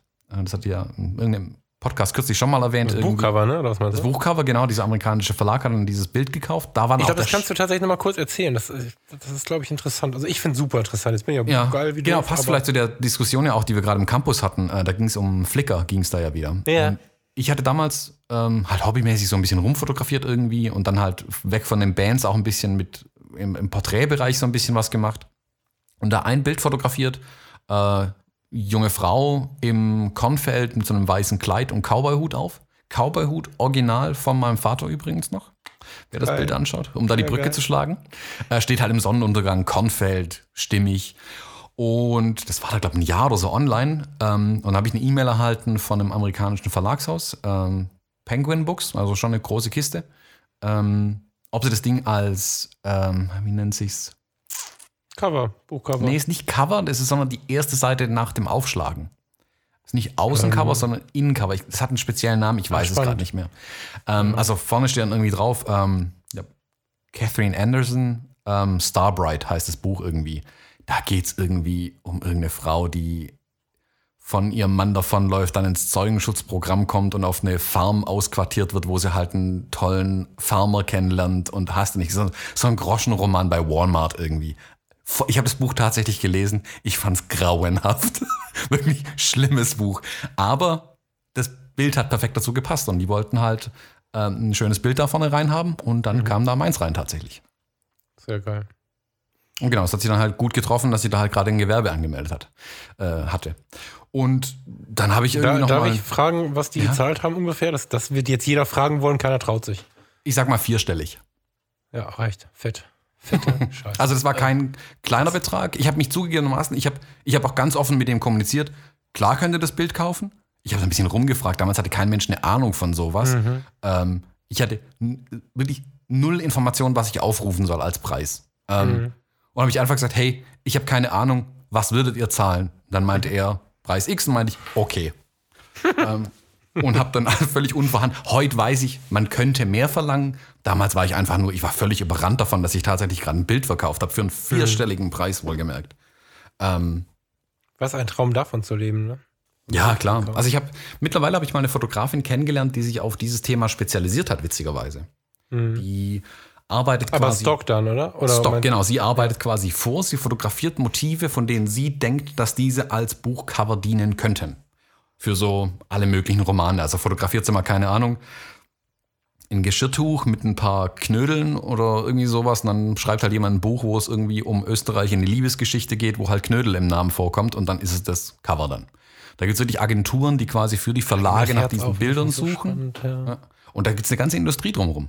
War mir mhm. nicht klar, aber total spannend. Also fotografiert zum Beispiel nur Hochformat dadurch, weil Stockfotografie ist super spannend. Können wir uns übrigens mal überlegen, ob wir mhm. da nicht mal jemanden holen sollen, der es wirklich ein bisschen ausgedehnter tut. Das wäre auch eine Episode, wo wir nicht dem Hörer irgendwas vermitteln, sondern wo derjenige, der bei uns zu Gast ist, äh, uns erstmal was, also mir zumindest. Ich weiß nicht, wie weit du drin bist. Ich habe immer mal was gelesen, aber so richtig drin bin ich nicht. Ich finde es eigentlich hochinteressant, weil mhm. du ja damit freie Arbeiten quasi zu Geld machen kannst. Also mhm. freie Arbeit im Sinne von, du kannst für dich erschaffen und versuchen, das, was du erschaffst, dem richtigen Käufer quasi anzubieten, finde ich voll geil. Stock ist eigentlich total interessant. Ist ein großes Wagnis, glaube ich auch, aber ein ganz interessantes Thema. Ja.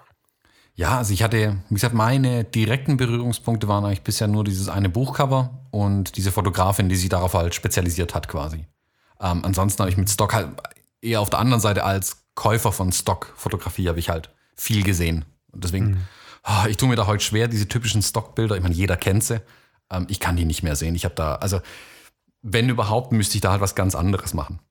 Ja, ich hatte halt lange vor, und das ärgert mich, dass ich es nie gemacht habe, die Outtakes einfach alle gnadenlos hochzuladen in so ein Stockforum. Das, das habe ich nie gemacht. Also, wenn du jetzt, wie viele Leute suchen Ampel, Königsallee, whatever, und wie viele tausend Male gehe ich da lang und mache vielleicht ein Foto ein Streetfoto von einem Menschen, warum schwenke ich nicht rüber und mache mal ein Foto von dem Brunnen? Also in der, in der, weißt du, wie ich das meine? Also, mhm.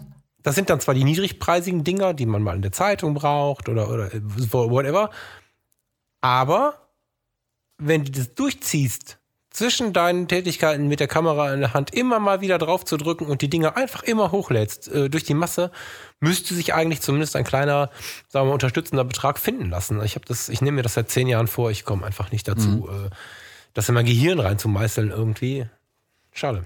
Finde ich total spannend, das Thema. Ja, also ich glaube schon, dass sie da ein ordentliches, ähm, ich sag mal, passives Einkommen generieren lässt durch sowas. Warum nicht? Also Stock ist da sicherlich eine der besten Möglichkeiten, eben weil ich keine ja, wobei die mal, was man jetzt für den, der da draußen sitzt und direkt erstmal Stockfotografie auf seinen Zettel gepinnt hat, ähm, was man dazu sagen muss, die Produktion, das wissen wir beim Podcasting, die Produktionen von Stockfotos werden immer, immer hochwertiger. Also, ja. ne, dass du jetzt einfach ein Foto von deinem Kollegen am Tisch machst, wenn der einverstanden ist, reicht nicht aus. Die sind tatsächlich unfassbar hochwertig fotografiert. Diese gerade die Personenfotos sind ja wirklich pff, krass. Aber es werden nach wie vor halt auch Orte gesucht. Ne? So, äh, wenn man mal im Urlaub ist, äh, Zuckerhut, äh, whatever, also was man so findet, was man so kennt auch. Ähm, und ich glaube, dass gerade in dem Bereich, wo man eh ist und man mal draufhalten kann, um einfach mal den Ort abzubilden. Ich glaube, das sind so Dinger, wie der Michael ähm, Omori Kirchner uns von seinem Foto vom, von, der, von der Landkarte erzählte, weißt du noch? Mhm. War, war am Koma See, am Gardasee, irgendwie da unten irgendwo. Ah, ich will jetzt keinen Quatsch erzählen. Und da haben sie ein Urlaubsfoto von ihm angefragt. Das war ein mhm. gutes Foto, keine Frage, aber es war halt ein Urlaubsfoto und so ein Kram hochladen. Jetzt äh, bei euch die Kuba-Reise, ähm, wenn ich, wenn ich an meinen, an meinen Cruise-Ding denke, wenn man die alle hochlädt, da muss was verkaufbar sein. Unmöglich mhm. das nicht. Ich glaube halt, dass da auch, also jetzt hier irgendwie Menschen in einer Besprechungssituation zu fotografieren oder die an, einer, an einem Whiteboard irgendwas zeigen, das, der Markt ist besetzt, der ist ja so gesättigt, da gibt es ja so unendlich viele extrem gute Bilder auch. Genau, ich wollte gerade sagen, und die sind richtig gut. Also ja, muss ich sagen, ist voll, sondern es ist tatsächlich richtig gut aufgesetzt. Genau, also der Markt ist besetzt. Ich glaube, die Spezialisierung dürfte es hier halt sein, zu sagen, okay, entweder ich gehe konzeptionell an ein Thema ran, wie diese Buchcovers mhm. zum Beispiel. Ähm, oder es, ich nehme es auf Reisen mit, wenn ich eh da bin oder so. Also da gibt's, mhm. ich glaube, da gibt es schon noch Nischen, die man besetzen kann. Man muss halt ein bisschen mal überlegen, was macht einem selbst Spaß. Oh, was kann man auch leisten dauerhaft dann vielleicht, weil das ist schon auch, das ist ein Marathon, das ist kein Sprint, Stockfotografie, äh, Stockfotografie. Ja. Das lebt wirklich davon, dass ich, dass man halt ständig was bringt äh, und ein großes Portfolio dann aufbaut. Aber ich glaube, dass es auch von einer Nische lebt mittlerweile. Also ähm, Vielleicht mögen die Hörer uns rückmelden, ob sie das interessiert. Dann müssen wir da mal näher reingehen. Das ist ein bisschen aufwendiger, weil wir uns jemanden suchen müssen. Ich habe gerade keinen auf dem Schirm, der richtig fett drin ist. Also ich hätte dann schon gerne jemanden, der davon auch lebt, um es zu verstehen irgendwie. Und dann müssten wir auch ein bisschen Vergleiche bringen und so. Also die nächste Frage, die dann sofort kommt, mir auch jetzt gerade schon wieder, wo kann ich das denn hochladen? Was sind denn die Anbieter und so? Also da würde ich gerne ein bisschen Input bringen. Aber wenn es jemanden interessiert, schreibt uns das. Dann machen wir es, wenn da ein bisschen Rückmeldungen kommen zum Thema. Mhm. Oder? Genau. Der Sponsor unserer heutigen Episode ist Jimdo. Gebt einfach bei der Bestellung Fotologen ein und dann erhaltet ihr 20% Rabatt auf Jimdo Pro oder Jimdo Business im ersten Jahr. Jimdo ist ein Website-Baukasten und die einfachste Möglichkeit, auch ohne Vorkenntnisse deine eigene Website, einen Blog oder einen Online-Shop zu erstellen. Ob für Hobby, Nebenerwerb oder die kommende Selbstständigkeit. Einfach Design auswählen, Bilder hochladen, Text rein und fertig. Es stehen zahlreiche professionelle Designs zur Auswahl. Jimdo Designs sind dabei responsive. Das heißt, sie passen sich automatisch jeder Bildschirmgröße an, sei es Desktop, Laptop, Tablet oder Smartphone. Jede Jimdo-Seite verfügt über eine Shop-Funktion. So kannst du ganz einfach online deine Produkte verkaufen. Zudem verfügt jede Jimdo-Seite über einen Blog, mit dem du deine Besucher auf dem Laufenden halten kannst. Jimdo enthält noch viele weitere coole Features. Zum Beispiel sind alle Jimdo-Seiten mit HTTPS verschlüsselt und mit den SEO-Funktionen ist es ganz einfach, die Findbarkeit deiner Website bei den Suchmaschinen zu verbessern. Auch die Einbettung von sozialen Netzwerken ist ein Kinderspiel. Und wenn man dann doch mal Fragen hat, bietet Jimdo einen schnellen und vor allem persönlichen Support. Für uns Fotografen aber natürlich besonders wichtig, bei Jimdo kann man ausdrucksstarke Bildergalerien erstellen und sogar passwortgeschützte Bereiche, zum Beispiel für die Kunden anlegen. Zudem bietet Jimdo auch Pakete mit unbegrenztem Speichervolumen an. Der Start ist ganz einfach, geht auf www.jimdo.de slash Fotologen und gebt beim Bestellprozess den Rabattcode Fotologen an. Dann erhaltet ihr 20% Rabatt auf Jimdo Pro und Jimdo Business im ersten Jahr und ihr unterstützt gleichzeitig uns und diese Show. Aber wir sind beim seltsamen Fall von Benjamin Jones, ähm, der gerade Produktmanager sein Buch gekauft hat über, über Produktmanagement und genau. äh, keinen Plan hatte, was er. Das ist so schön, ne? Sicheres Auftreten bei völliger Ahnungslosigkeit, das ist so ja. ein Lebensretter. Habe ich dann äh, viele Geil. Jahre gemacht. ja, also was einem viel hilft, ist als Produktmanager, wer den Job nicht kennt. Ich habe es mal, ich glaube ich glaub sogar in diesem Buch gelesen. Ähm, Produktmanagement als Abteilung ist ein, da stand es irgendwie, ähm, jetzt fällt mir nur das Englische ein, Breeding Ground, also ein Brutherd, Brutofen für zukünftige Führungskräfte. Mhm. So wird es oft bezeichnet.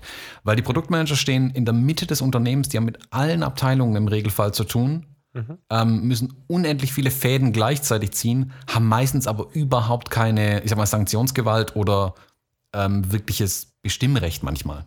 Sie müssen quasi extrem gute ähm, Politiker sein, kann man schon mhm. sagen. Also mhm. sie mit vielen Gutstellen viel koordinieren, ähm, schauen, okay, wer, wie kann man jetzt das, das Beste fürs Produkt im Idealfall rausholen, das Beste für den ähm, Kunden, der dann am Ende diese Produkte kauft und das aber trotzdem allen recht machen dann in, der, in, der, in dem Unternehmen. Dass also jeder am Ende ah, ja, noch seine Arbeit machen kann und nicht irgendwie ins Unglück gestürzt wird. Also ist ein total spannender, interessanter Job, den ich mit extremer Begeisterung und Hingabe gemacht habe. Ähm, mhm da, darin ist aber auch dann schon das Problem begraben. Extreme Begeisterung und Hingabe. In meinem Fall heißt halt, ähm, 60-Stunden-Wochen kontinuierlich und das waren nur die Stunden, die ich aufgeschrieben hatte oder gestempelt hatte. Ähm, also zu Hochzeiten hatte ich, wir haben, es gab da so ein Überstundenkonto, das man füllen konnte. Heißt, mhm. bei maximal 75 Überstunden würde dann gekappt. Ähm, das hatte ich nach zwei Monaten erreicht und dann auch immer so gehalten. Also ich habe nie Überstunden abgebaut. Ähm, zu Hochzeiten habe ich dann ein Spezialüberstundenkonto bekommen, das doppelt so hoch war. Also 150 Stunden habe ich auch direkt voll gemacht und nie wieder abgebaut. Das war zu viel einfach, mhm. was ich gemacht habe. Also ähm, im Nachhinein habe ich mich da völlig, also völlig verausgabt in dem Job. Ähm, was zwar schon cool ist, also ich glaube, ich habe viel bewegen können in der Zeit. Das hat mir auch unendlich viel Spaß gemacht, eine, ähm, in einem Unternehmen, in einem mittelständischen Unternehmen, das ähm, dreistellige Millionenbeträge im Jahr umsetzt. Wenn man da an der richtigen Stelle sitzt und es sitzt ein Produktmanager nun mal, hat man halt, kann man unendlich viel bewegen. Also man kriegt einen mhm. extrem großen Hebel in die Hand gedrückt, sage ich mal. Und wenn man weiß, den zu bedienen, kann man unfassbar coole Sachen machen. Mhm. Ähm, wie so oft aber, wie man sich halt in Sachen verausgabt und halt mit unendlich vielen äh, Parteien da irgendwie diskutieren muss, ähm, kommt man halt doch nicht an die Ziele, die man vielleicht selbst steckt. Weil am Ende des Tages bin ich eben nur Produktmanager und nicht der Chef des Ladens. Mhm. Ähm, und daran habe ich mir dann irgendwann die Zähne ausgebissen, von vorne bis hinten. Ich habe dann parallel dazu mehr und mehr fotografiert. Ich habe für den, den, Gewerbeschein, den ich damals gemacht habe, ich glaube, ich habe zwei Rechnungen in meinem Leben geschrieben, wo irgendwas mit IT drauf stand. Das waren zwei so Gefälligkeiten von meinem alten Chef damals, wo ich halt bei alten Kunden noch mal kurz vorbeigeschaut habe. Ähm, alles, was ich sonst gemacht habe, war alles Fotografie dann eigentlich. Das kam irgendwie mehr und mehr. Dann kam diese, das hatte ich ja schon mal irgendwie erzählt, wie wir in die Fotografie reingegangen sind über ähm, diese bisschen Porträt, bisschen Hochzeitsmode, dann zu den Hochzeiten ganz extrem viel. Ähm, und dabei ist es dann ja auch geblieben. Das ging so 2009 los. Seitdem fotografiere ich die Hochzeiten. Ähm, ja, und dann habe ich dann aber irgendwann gemerkt, okay, also Angestelltenverhältnis ist zwar irgendwie cool, ähm, aber nicht für mich. Es ist nicht meins. Mhm. Ähm, zu dem Zeitpunkt habe ich dann auch schon einen Umsatz nebenher gemacht und das ist der Tipp, den ich jetzt auch jedem mitgeben kann. Ich habe trotz einer 60-Stunden-Woche nebenher so viel Zeit drauf verwendet auf die Fotografie, dass ich so viel Umsatz gemacht habe, um 20 Prozent meines Gehalts zu ersetzen, wenn ich es verlieren würde. Mhm. Das heißt, für mich war dann die Entscheidung da, ich ähm, gehe auf eine Teilzeitstelle runter. Mhm. Ich gehe auf 80 Prozent runter, dadurch verliere ich circa 20 Prozent meines Gehalts ich kann die momentan aber schon durch meinen Nebenerwerb auffangen. Mhm. Das kann auch schon weniger sein natürlich, aber so war meine Planung und das habe ich dann auch so umgesetzt. Ähm, habe dann meinem Chef offenbart äh, in meinem Jahresgespräch, ähm, hallo Herr Chef, ich würde gern weniger arbeiten.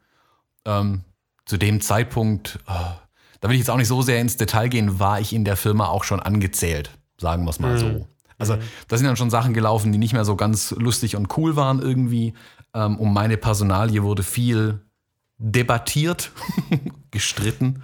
Ähm, mit mir wurde viel gestritten. Ich bin halt auch ein, ich bin ein unbequemer Angestellter, aber ich sag's im, ich sag positiv unbequem. Ich stelle halt Dinge auch in Frage, wenn sie äh, schief laufen.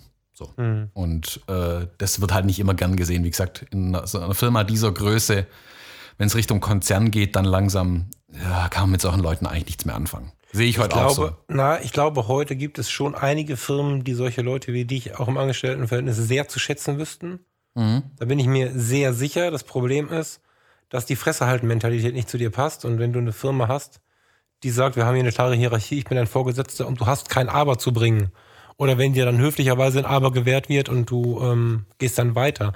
Ähm, dann gibt es halt auch so, wie soll ich sagen, eingestaubte Strukturen so in den Köpfen, die das nicht haben können. Ich möchte aber, du hast neulich mal gesagt, ich glaube, das geht in keiner Firma, gerade in den Großen nicht. Ich glaube schon, dass das geht. So. Aber in dem Fall ging das nicht. Also, das ist, das klingt immer so ein bisschen so, als wenn du hier der totale Nein, danke, Brüller wärst. So ist es ja nicht. Du bist einfach, soll man sagen, sehr frei in deinem, in deinem Aber. Ja, aber gutmütig. Also, du willst ja was Gutes damit. Genau. Also, ich meine es ne? ja immer gut. Das ist ja, wie gesagt, ich, ich sehe mich ja auf der, richtigen Seite. Also man sagt, man sagt mir manchmal nach, ich wäre ein, ein Dickschädel oder rechthaberisch? Und dann sage ich immer, nee, aber wenn ich weiß, dass mein Standpunkt oder das Thema richtig ist, warum soll ich dann, also warum soll ich dann davon dann weggehen? Für mich zählt nicht, wer hat Recht, sondern was ist richtig. Und ich bin der Erste, der auf dem wirklich sofort eine Kehrtwende macht, wenn ich einsehe, ich hatte Unrecht. Ähm, aber bis dahin, bis man mich überzeugt hat, bleibe ich beharrig absolut bei meiner Meinung und verteidige die auch ähm, mit allem, was mir zur Verfügung steht. Das ist, ich sag mal, solche Leute sind für den Aufbau genial. Wenn du auch in einem Konzern ähm, einen neuen Produktbereich, äh, einen Firmenbereich, Businessbereich, wie auch immer aus dem Boden stampfen willst, ähm, sind solche Leute Gold wert. Die werden teuer bezahlt, solche Leute zu finden, die als Unternehmer denken, obwohl sie Angestellte sind und ganze Businessbereiche innerhalb kürzester Zeit aus dem Boden stampfen können. Ja, das meinte ich halt gerade. Genau. Genau. Aber- Punkt gebracht, ja. die sind irgendwann nicht mehr notwendig tatsächlich. Also ich sehe das heute wirklich aus der Sicht ähm, meiner, meiner Chefs dann. Ab einem gewissen Zeitpunkt gibt es Strukturen und dann, dann braucht man diese, will nicht sagen jungen Wilden, aber diese, diese äh, Freigeister einfach auch nicht mehr. Die passen dann da nicht mehr dazu. Also ich habe eine, wie gesagt, das, das Produktmanagement in der Firma habe ich ja mit aufgebaut. Also wir waren anfangs, waren das zwei Mann, dann kam ich dazu, zwischendurch waren es dann mal wieder nur zwei Leute. Wir haben das dann irgendwie gewuppt, mein Kollege und ich. Ähm, jetzt, nachdem ich weg bin, also jetzt bin ich ja schon auch eine Weile weg, äh, jetzt machen es gerade zwölf Leute. ähm, Ähm, und da sieht man auch, wie viel, also um mich jetzt zu sehr selber loben zu wollen, aber da sieht man, wie viel dann schon auf, auf wenige Schultern verteilt war. Mhm. Ähm, was heute auf mehrere Schultern verteilt ist. Ähm, ja, um nochmal drauf einzugehen, wo für mich dann irgendwie der, der, der Schalter oder das, wie sagt man, was ist gefallen? Der Groschen gefallen ist. Ähm, Der Groschen, dass du da raus möchtest. Genau, Ja, dass, ich, dass das Groschen. hier endlich ist, dass es einfach ein, ein, eine Halbwertszeit oder ein Ablaufdatum die ganze Kiste war, als mein Chef dann mir irgendwann offenbar, also mein, ich habe dann irgendwann mal einen neuen Chef bekommen nach ein paar Jahren und dann war der jetzt halt irgendwie Head of Technology irgendwas und der meinte dann zu mir, in einem, da habe ich bestimmt eine Stunde lang mit ihm gestritten, mal wieder um, äh, was ist richtig, was ist falsch. Ähm, dann meinte er, ja, Herr Jones, Sie haben recht, aber wir machen das anders Mhm. lange Denkpause bei mir und dachte mir, okay, das ist das Schrägste, was ich seit langem gehört habe.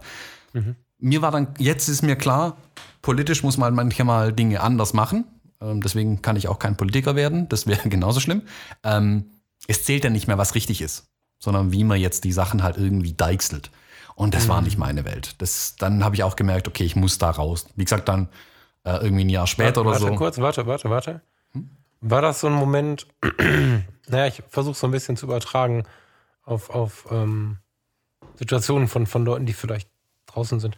Wie ging es dir dabei? Warst du da schon in dem Moment, bist du da schon mit Bauchschmerzen zur Arbeit und so? Oder war das alles noch? Weil du erzählst das gerade so ein bisschen wie, ich habe gearbeitet, habe gemerkt, habe gearbeitet, habe gemerkt und lässt so ein bisschen die persönliche Ebene raus. Mich würde interessieren, ähm, was da für Gefühle mit drin stecken. Wann war der Stress zu viel Stress? Äh, wann ging das los, dass du Bauchschmerzen hattest und dass du vielleicht auch mh, gemerkt hast, das hier tut mir nicht gut. Ich muss es aber tun. Ich glaube, so eine Phase gab es ja wahrscheinlich auch, dass man, also man merkt ja nicht sofort, ich muss hier raus, sondern erstmal geht es ja einem schlecht und bei wachsendem Leidensdruck kommt irgendwann die Idee, dass man da raus muss. Bei Ja, dir also- wahrscheinlich schneller als bei anderen, weil du ja Nee. auch schon in den Job. Nee, okay. Ja, Ähm, erzähl mal. Also ich kriege die Timeline ganz ehrlich selber nicht mehr so wirklich Nee, zusammen. grob. Grob kann ich aber sagen, ich habe irgendwann mal, haben sich halt neue Strukturen in der Firma etabliert, wie gesagt, neue Chefs bekommen und ähm, viele neue Leute eingestellt. Bei vielen bin ich massiv angeeckt ähm, mit meiner Persönlichkeit, ähm, aber auch zum Beispiel dadurch, dass ich jung war einfach. Also mit Ende 20 halt äh, in einem Meeting aufzustehen und sagen, äh, ja, schon cool alles, aber das ist halt falsch, wir müssen es anders machen. Das kommt halt bei welchen, die gestandene Persönlichkeiten sind, mit irgendwie Mitte 50 oder so, nicht so gut an irgendwie. Ähm, die lassen sich von so einem jungen Hüpfer in Anführungszeichen halt auch nichts vorschreiben. Da stößt man auch bei denen dann auf, ähm, auf Abwehr einfach. Also ich habe viele Leute sicherlich auch in die Defensive gebracht, was auch nicht immer okay ist. Wie gesagt, manchmal fehlt es mir da auch ein bisschen an äh, der Empathie oder so. ähm, aber wie gesagt, ich habe halt immer fürs Richtige gekämpft. Das war immer mein Ding. Also anfangs hat der, der Firmenchef mich auch, hat wirklich zu mir gesagt, äh, Herr Jones, seien Sie immer ehrlich, deswegen stelle ich Sie ein. Äh, Der hat mich auch so geschätzt. Das hat sich dann aber auch irgendwann gedreht. Er hat sich halt auch beeinflussen lassen von anderen Leuten und irgendwann war ich halt nur noch dieser Wilde, der halt in Meetings äh, wild ist. Also, es, ich habe halt Da auch, kam der Dagegen-Modus oder wie man ja, ja, klar. Also nee, ich habe halt auch Aktionen gebracht, die ich lach drüber. Viele können nicht drüber lachen, keine Ahnung. Ich habe in meinem Büro stand eine Zeit lang so ein Flipchart und hin und wieder kamen dann ja die Leute zu mir rein und haben da irgendwas mit mir besprochen. Und ich habe dann irgendwann diese brennende Hindenburg da drauf gemalt gehabt. Also die an diesem Turm hängen geblieben ist und in, in Flammen äh, untergeht. Einfach so mit diesem schwarzen Flipchart-Marker halt da drauf gemalt. Das fanden die Leute schon nicht cool. Also, das sind beim Projekt leider solche Sachen an der Wand hängen. Ähm, ich bin in Meetings reingegangen und habe vorher aufgeschrieben, was wir besprechen werden und was die Maßnahmen sind. Da sind wir aus zwei Stunden Meeting rausgekommen. Ich habe meinem Abteilungsleiter die, die Notizen vorher und nachher gezeigt und gemeint, wir haben zwei Stunden damit verbracht, Dinge zu besprechen und zu beschließen, die wir vorher alle schon wussten. Warum? Das ist unbequem, das weiß ich. Und da, da kann ich halt nicht anders. Wirklich, ich, mir würde der Kopf platzen, wenn ich die Dinge nicht sagen kann. Also ich bin, wie gesagt, das haben, also mein Abteilungsleiter ist ein echt guter Mensch gewesen oder ist ein guter Mensch, der, der hat mich auch verstanden, der hat aber auch eingesehen, dass das hier für mich endlich ist. Ähm, also ei- sein Job war mir ja mal angedacht gewesen, das Produktmanagement zu leiten, dann halt doch nicht, weil hm, unbequem. Ähm, ich sag mal, die wirkliche Erkenntnis, dass es alles nicht geht. Wie gesagt, ich habe anfangs gegen Windmühlen gekämpft, anders kann man es nicht sagen. Ich war wirklich dieser Don Quixote ähm, und habe ähm, ja gegen alle Widerstände halt angekämpft, was äh, an die Substanz geht. Also das hat äh, ja, keine Ahnung, das hat äh, relativ zu Beginn damals direkt eine Beziehung in den Sand gesetzt. Also mein Privatleben war auch ziemlich im Eimer. Ähm, da ist viel, viel draufgegangen für den Job, für meine ähm, Hingabe, sage ich mal, an den Job. Ich habe mich darüber stark identifiziert und es geht einem an die körperliche Substanz. Das geht irgendwann so weit nach ein paar Jahren, ähm, dass ich auf einer, ah, was war das, die Europa Sales Conference, bla, irgendwas, also alle europäischen Verkaufsleiter zusammengezogen an einem Ort, in so einem schönen Hotel irgendwo im Osten Deutschlands, so ein Kurhotel mehr oder weniger. Und dann standen da alle abends beim Bier zusammen und ich habe irgendwie zweimal an meinem Bier genippt und dachte ich mir, ach, irgendwie ist hier drin ganz schön warm. Ähm, das nächste, was ich weiß, ist, dass mich äh, Sanitäter auf einer Trage rausgetragen haben. ich bin halt irgendwie kurz auf die Toilette gegangen, einfach umgefallen, Kreislauf halt kaputt. Ähm, mich halt einfach. Ach so, Moment, wir sind jetzt nicht beim Alkohol, ja? Nee, nee, nee, nee. Zwei, ich will ganz bewusst zweimal an dem Bier genippt. Also ich habe nicht mal mein Glas. Also Ah, Entschuldigung, ich habe das ganz, nee, ganz, Nee, nee, ganz nee, nee, ironisch mal aufgefasst und deswegen gelacht jetzt gerade. Okay, okay, okay. Ja, ich erinnere mich an die. Geschichte. Okay, okay, krass. die Schaumkrone mal kurz gekostet von dem Bier und dann war es aber auch schon vorbei. Also das war halt mit dem Bier, ich hätte genauso gut Wasser trinken können, das hätte auch nicht mehr geholfen. Ähm, ja, dann Notaufnahme. Äh, und das war's dann halt. Was war da los? Psychosomatisch, organisch? Äh, Ja, voll psychosomatisch, Stress? klar. Das war Okay. einfach, irgendwann sagt dein Körper dir, der zieht dir die Beine unter, äh, unter dir weg. Genau das ist passiert. Also ich bin irgendwie in, durch die Hotellobby äh, gewartet, äh, Richtung Toilette und da bin ich dann direkt einfach vorne über umgefallen. Und dann haben sie mich da drin halt gefunden und äh, auf eine Krankentrage gepackt und ins Krankenhaus gefahren. Auch richtig so. Bin auch ein bisschen vielleicht mit dem Kopf an der Wand hängen geblieben, hatte eine Beule. Ähm, dann checken sie dich ja da von oben bis unten durch. Und wenn man dann mit seinem Anzug und Krawatte irgendwie in der Notaufnahme liegt, denkt man sich schon so, ha, ist es das wert? Ja, gu- gut, dass du es so offen sagst, weil ja ganz, ganz, ganz, ganz viele Menschen da draußen, ich meine, die habe ich ja nun mal bis vor kurzem oft vor mir liegen gehabt, diese Kandidaten, ähm, kommen auf die Idee, 80 Prozent, behaupte ich, 80, 70, 80 Prozent zu fragen, wie ist denn so mit dem Stress und Sorgen? Dann kriegen die im Kopf sofort die Kurve zu Psychiatrie, zu hm, und sagen nein, nein, nein, nein, nein und brüllen dann nein und so. Bis das man, ich weiß nicht, wie es bei dir war, also ich weiß, wie es bei dir war, aber das musst du gleich nochmal kurz sagen. Äh, viele brauchen mehrmalige Stürze dieser Art, um dann zu merken, dass sie dann doch mal über Stress, ihr Leben und ihre Dinge nachdenken müssen, weil sie irgendwie Angst davor haben. Deswegen fand ich es schön, dass du jetzt ganz klar psychosomatisch gesagt hast und nicht was anderes, weil es ist ja nun mal einfach ein ganz normales Ding, wenn wir uns völlig überschätzen und auch das ist nichts Negatives, sondern ist einfach manchmal so im Leben, dass irgendwann äh, der Körper und genau genommen ja die Psyche, die ja mit unserem Körper eng verbunden ist, sagt, okay, bis hierhin und nicht weiter, ich kann das nicht mehr. Und äh, hast, du- bist du beim ersten Mal direkt wach geworden oder hat es ein paar Mal gedauert? Also, wo ich dann im Krankenhaus war, habe ich einen ganz netten Pfleger kennengelernt. Also ich habe, muss dazu sagen, ich habe dann, äh, wo ich umgefallen bin, äh, dann auch noch komplett über mich drüber erbrochen. Ich sah auch ein bisschen schlimm aus und habe schlimm gerochen. ähm, hatte also auch keine Klamotten mehr dabei. Da das nur Ja. ein Tagesausflug war, hatte ich auch keine Ersatzklamotten dabei. Scheiße. Genau. Und dann stand ich also irgendwo, das ist noch nie so ein kleines Krankenhaus gesehen, das hatte nur zwei Stockwerke und war, keine Ahnung, ich glaube, mein Haus jetzt ist größer gefühlt. Ja. Irgendwo im tiefsten Osten halt irgendwo, wo es einfach sonst Ja. nichts gab.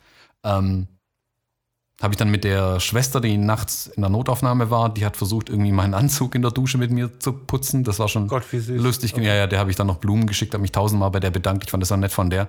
Habe Mhm. aber trotzdem die meisten Klamotten halt in eine Tüte gepackt und die zugebunden, weil ging halt nicht.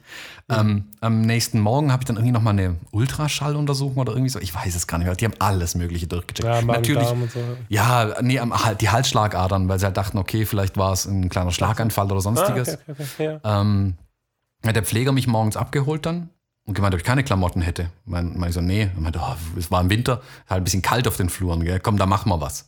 Und dann hat er mich äh, in meine Anzugsschuhe reingestellt. Mhm. Ähm, ich hatte dann so dieses lustige Kittelchen, das hinten offen ist an. Und dann meinte er, so kann er mich aber auch nicht durch die Gegend fahren. Hat mir dann einen Bettlaken als Cape umgebunden und mich so dann auf dem Rollstuhl draufgesetzt und mich durchs Krankenhaus gefahren. Dann hat er mich da irgendwann abgestellt vor dieser, äh, wo halt dann die, die, diese ähm, äh, Ultraschalluntersuchung gemacht wird.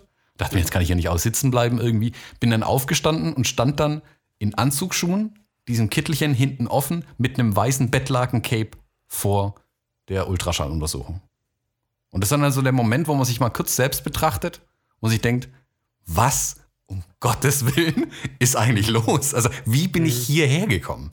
Ähm, Und dann habe ich für mich erkannt, also ich finde es super witzig, wie ich hier stehe und das bin auch eher ich als alles, was die letzten Zeit da davor passiert ist. Schöner Gedanke, krass. Also ich finde mich so viel lustiger und musste dann wirklich laut lachen, als ich da stand und er auch.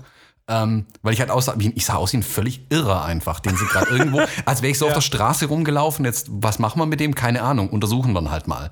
Ähm, und dann ist alles mögliche untersucht worden, man hat natürlich nichts gefunden.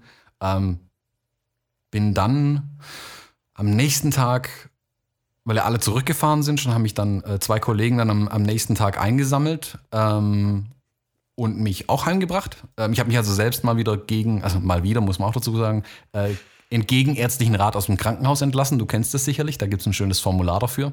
Ja. Ähm, und bin dann Ist so das Formular des Wahnsinns einfach, ne? Ich ähm, Ja, verstehe genau. nach wie vor nicht, warum Menschen auf solche Gedanken kommen. Das machen die in, den wildesten Situationen und die Ja. Begründungen sind sowas wie, ich habe keine Lust auf Krankenhaus, aber Lust auf Sterben oder was. Also, es ist ja nie alles durch. Also, wenn du das Ding unterschreiben musst, ist ja nie alles bis zum Ende durchgecheckt. Mhm. Und einer von vielen ist halt der, wo man die, die wirkliche Diagnose und das ernsthafte Problem am Ende findet. Bei dem, der geht halt nicht. Und oft ist es äh, Stolz, ich habe einen Termin, ich will nicht ins Krankenhaus, so, so, so von Eltern gelernte Ängste vor Krankenhaus, die man echt dringend mal irgendwie bearbeiten müsste. Ähm, und aus solchen Gründen entlassen sich täglich Tausende von Menschen selbst aus dem Krankenhaus und Tausende von Rettungswagen fahren draußen rum und sammeln die Leute als Reklamation quasi wieder ein. Also das ist ähm, ja, das, da Als hab ich auch schon Reklamation finde ich nett. das war jetzt die humorvolle Sicht auf die Dinge. Mhm. Ich habe auch schon mal einen Familienvater vor mir liegen gehabt, der war nicht zu reanimieren, um mal kurz den harten Ton aufzubringen. Mhm. Und die Frau steht daneben, schreiend, weinend. Die Kinder waren noch in der Schule und sagt, er hat sich gestern aus dem Krankenhaus entlassen lassen. Auf, eigen, auf gegen, gegen ärztlichen Rat. Natürlich bist du in der Situation dann nicht der, der sagt, na, hätte man, ist ja dann zu spät, aber und, und ist dann vor allen Dingen auch für die Familie erstmal ein anderes Problem. Aber das war einer der Einsätze, wo ich echt einen Hals bekommen habe, weil wir alle, ob wir Familie haben oder in Anführungsstrichen nur einen Freund und vielleicht sonst niemanden, wir verletzen ja andere Menschen, indem wir mit uns schlecht umgehen. So. Mhm. Und ähm, ja, da musste ich mal kurz jetzt mich übergeben. Also dieses gegenärztlichen Rat, das ist was. Ich weiß, gerade in so einer Situation, in der du da warst, äh, warum man das tut, möchte trotzdem immer wieder Werbung dafür machen, das nicht zu tun. Es sind die falschen Gründe, absolut. Im Nachhinein Genau. sag ich absolut die falschen Gründe. Also gut, ein Grund, der mitgeschwungen hat, war, ich dann irgendwo allein äh, in, irgendwo in Ostdeutschland gewesen, hätte keine Ahnung gehabt, wie ich wieder heimkommen soll, wäre ja nicht mit dem eigenen Auto da. Das Ja, war aber das aber nicht ja der tatsächliche Grund, man kommt immer irgendwie heim. Ähm, Ja, Bahnen und ja, genau. Also es ist ja nicht und so, wenn man dass noch krank ist, gibt es auch Krankenwagen und so. Ja, also ich war ja nicht irgendwo, keine Ahnung, im, im tiefsten Afrika im Krankenhaus gelegen. Das war SS. Genau, also das. Äh, ähm, die, der andere Grund war aber tatsächlich, und das ist das Problem, ich kann nicht ausfallen. Ich darf nicht ausfallen. Muss weitermachen. Bin dann am, das war am Donnerstagabend, wo ich umgekippt bin. Am Freitagmorgen bin ich dann, oder Freitagnachmittag bin ich dann zurückgefahren. Ja, aber das ist Ähm, ein Pfeil im Kopf, das weißt du schon, ne?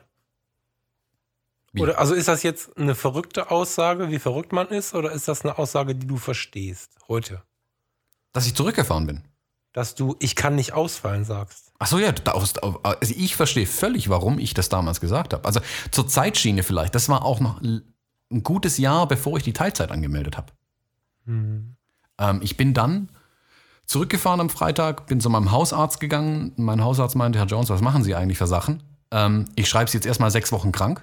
Einfach pauschal. Ähm, meine ich Klassisch, ja. klassisch, auch völlig absolut richtige Entscheidung seinerseits. Ja. Äh, ich habe gesagt, nein, danke. Und bin am Montag wieder arbeiten gegangen. Also, weißt du, das Problem ist ja im System, das ist ja so ein Wort gerade viel benutzt, ne? Äh, dieses System, wenn das System um dich herum so gebaut wurde, oder auch du es dir so gebaut hast, fuck you, ne? Aber wenn das System um dich herum so gebaut wurde, dass du nicht ausfallen darfst, dann darfst du ausfallen, weil du bleibst der Mensch. Und sich so sehr, also wenn ich, ich hab's irgendwie in Jugendjahren bemerkt und tatsächlich aus irgendeinem Grund immer verhindert von vornherein. Ähm, ich, es gab eine Situation in meinem alten Job, zu der ich gesagt habe, oder einen Bereich, wo ich gesagt habe, wenn ich ausfalle, kommt ihr in diesem Punkt nicht weiter. Lasst uns noch jemanden mit ins Boot holen. Es kostet aber zweieinhalbtausend Euro, weil wir dazu einen Tag einen Berater brauchen. Das geht nicht anders. Alleine vermitteln kann ich das nicht. Ähm, wir brauchen einen Berater. Das Geld wurde immer eingespart und am Ende war es tatsächlich so, dass es ein großes Problem in der Bedienung gab. Ich selber Mhm. habe das nie zu meinem Stress gemacht. Ich habe das bemerkt. Ich hätte wahrscheinlich in dem ersten Monat, in dem ich auf die Antwort gewartet habe, ähnlich reagiert wie du. Da hätte ich nicht ausfallen können. Als die Antwort war, wir machen das nicht, war das Ding aus meiner Verantwortung raus. Und sich vom Job so sehr vereinnahmen lassen, dass man nicht ausfallen, ausfallen kann. Am Ende stirbst du deswegen. Ich weiß, dass es ganz viele Leute gibt, die sagen, ich kann nicht anders. Wir hatten jetzt die Tage auf die stille Episode, die ähm, in der letzten Woche ja online war oder jetzt noch online ist, ähm, hatten wir äh, eine ganz nette Aussage, in der gesagt wurde, ich kann nicht. Ich habe einen Job, ich habe Familie, ich habe dies, ich habe das. Und dazu muss ich sagen, wenn es, vielleicht muss er jetzt auch nicht, dann ist es auch völlig in Ordnung. Aber wenn wir in dem Bereich, also Zeit verbringen, da ging es um, einen Tag frei, so.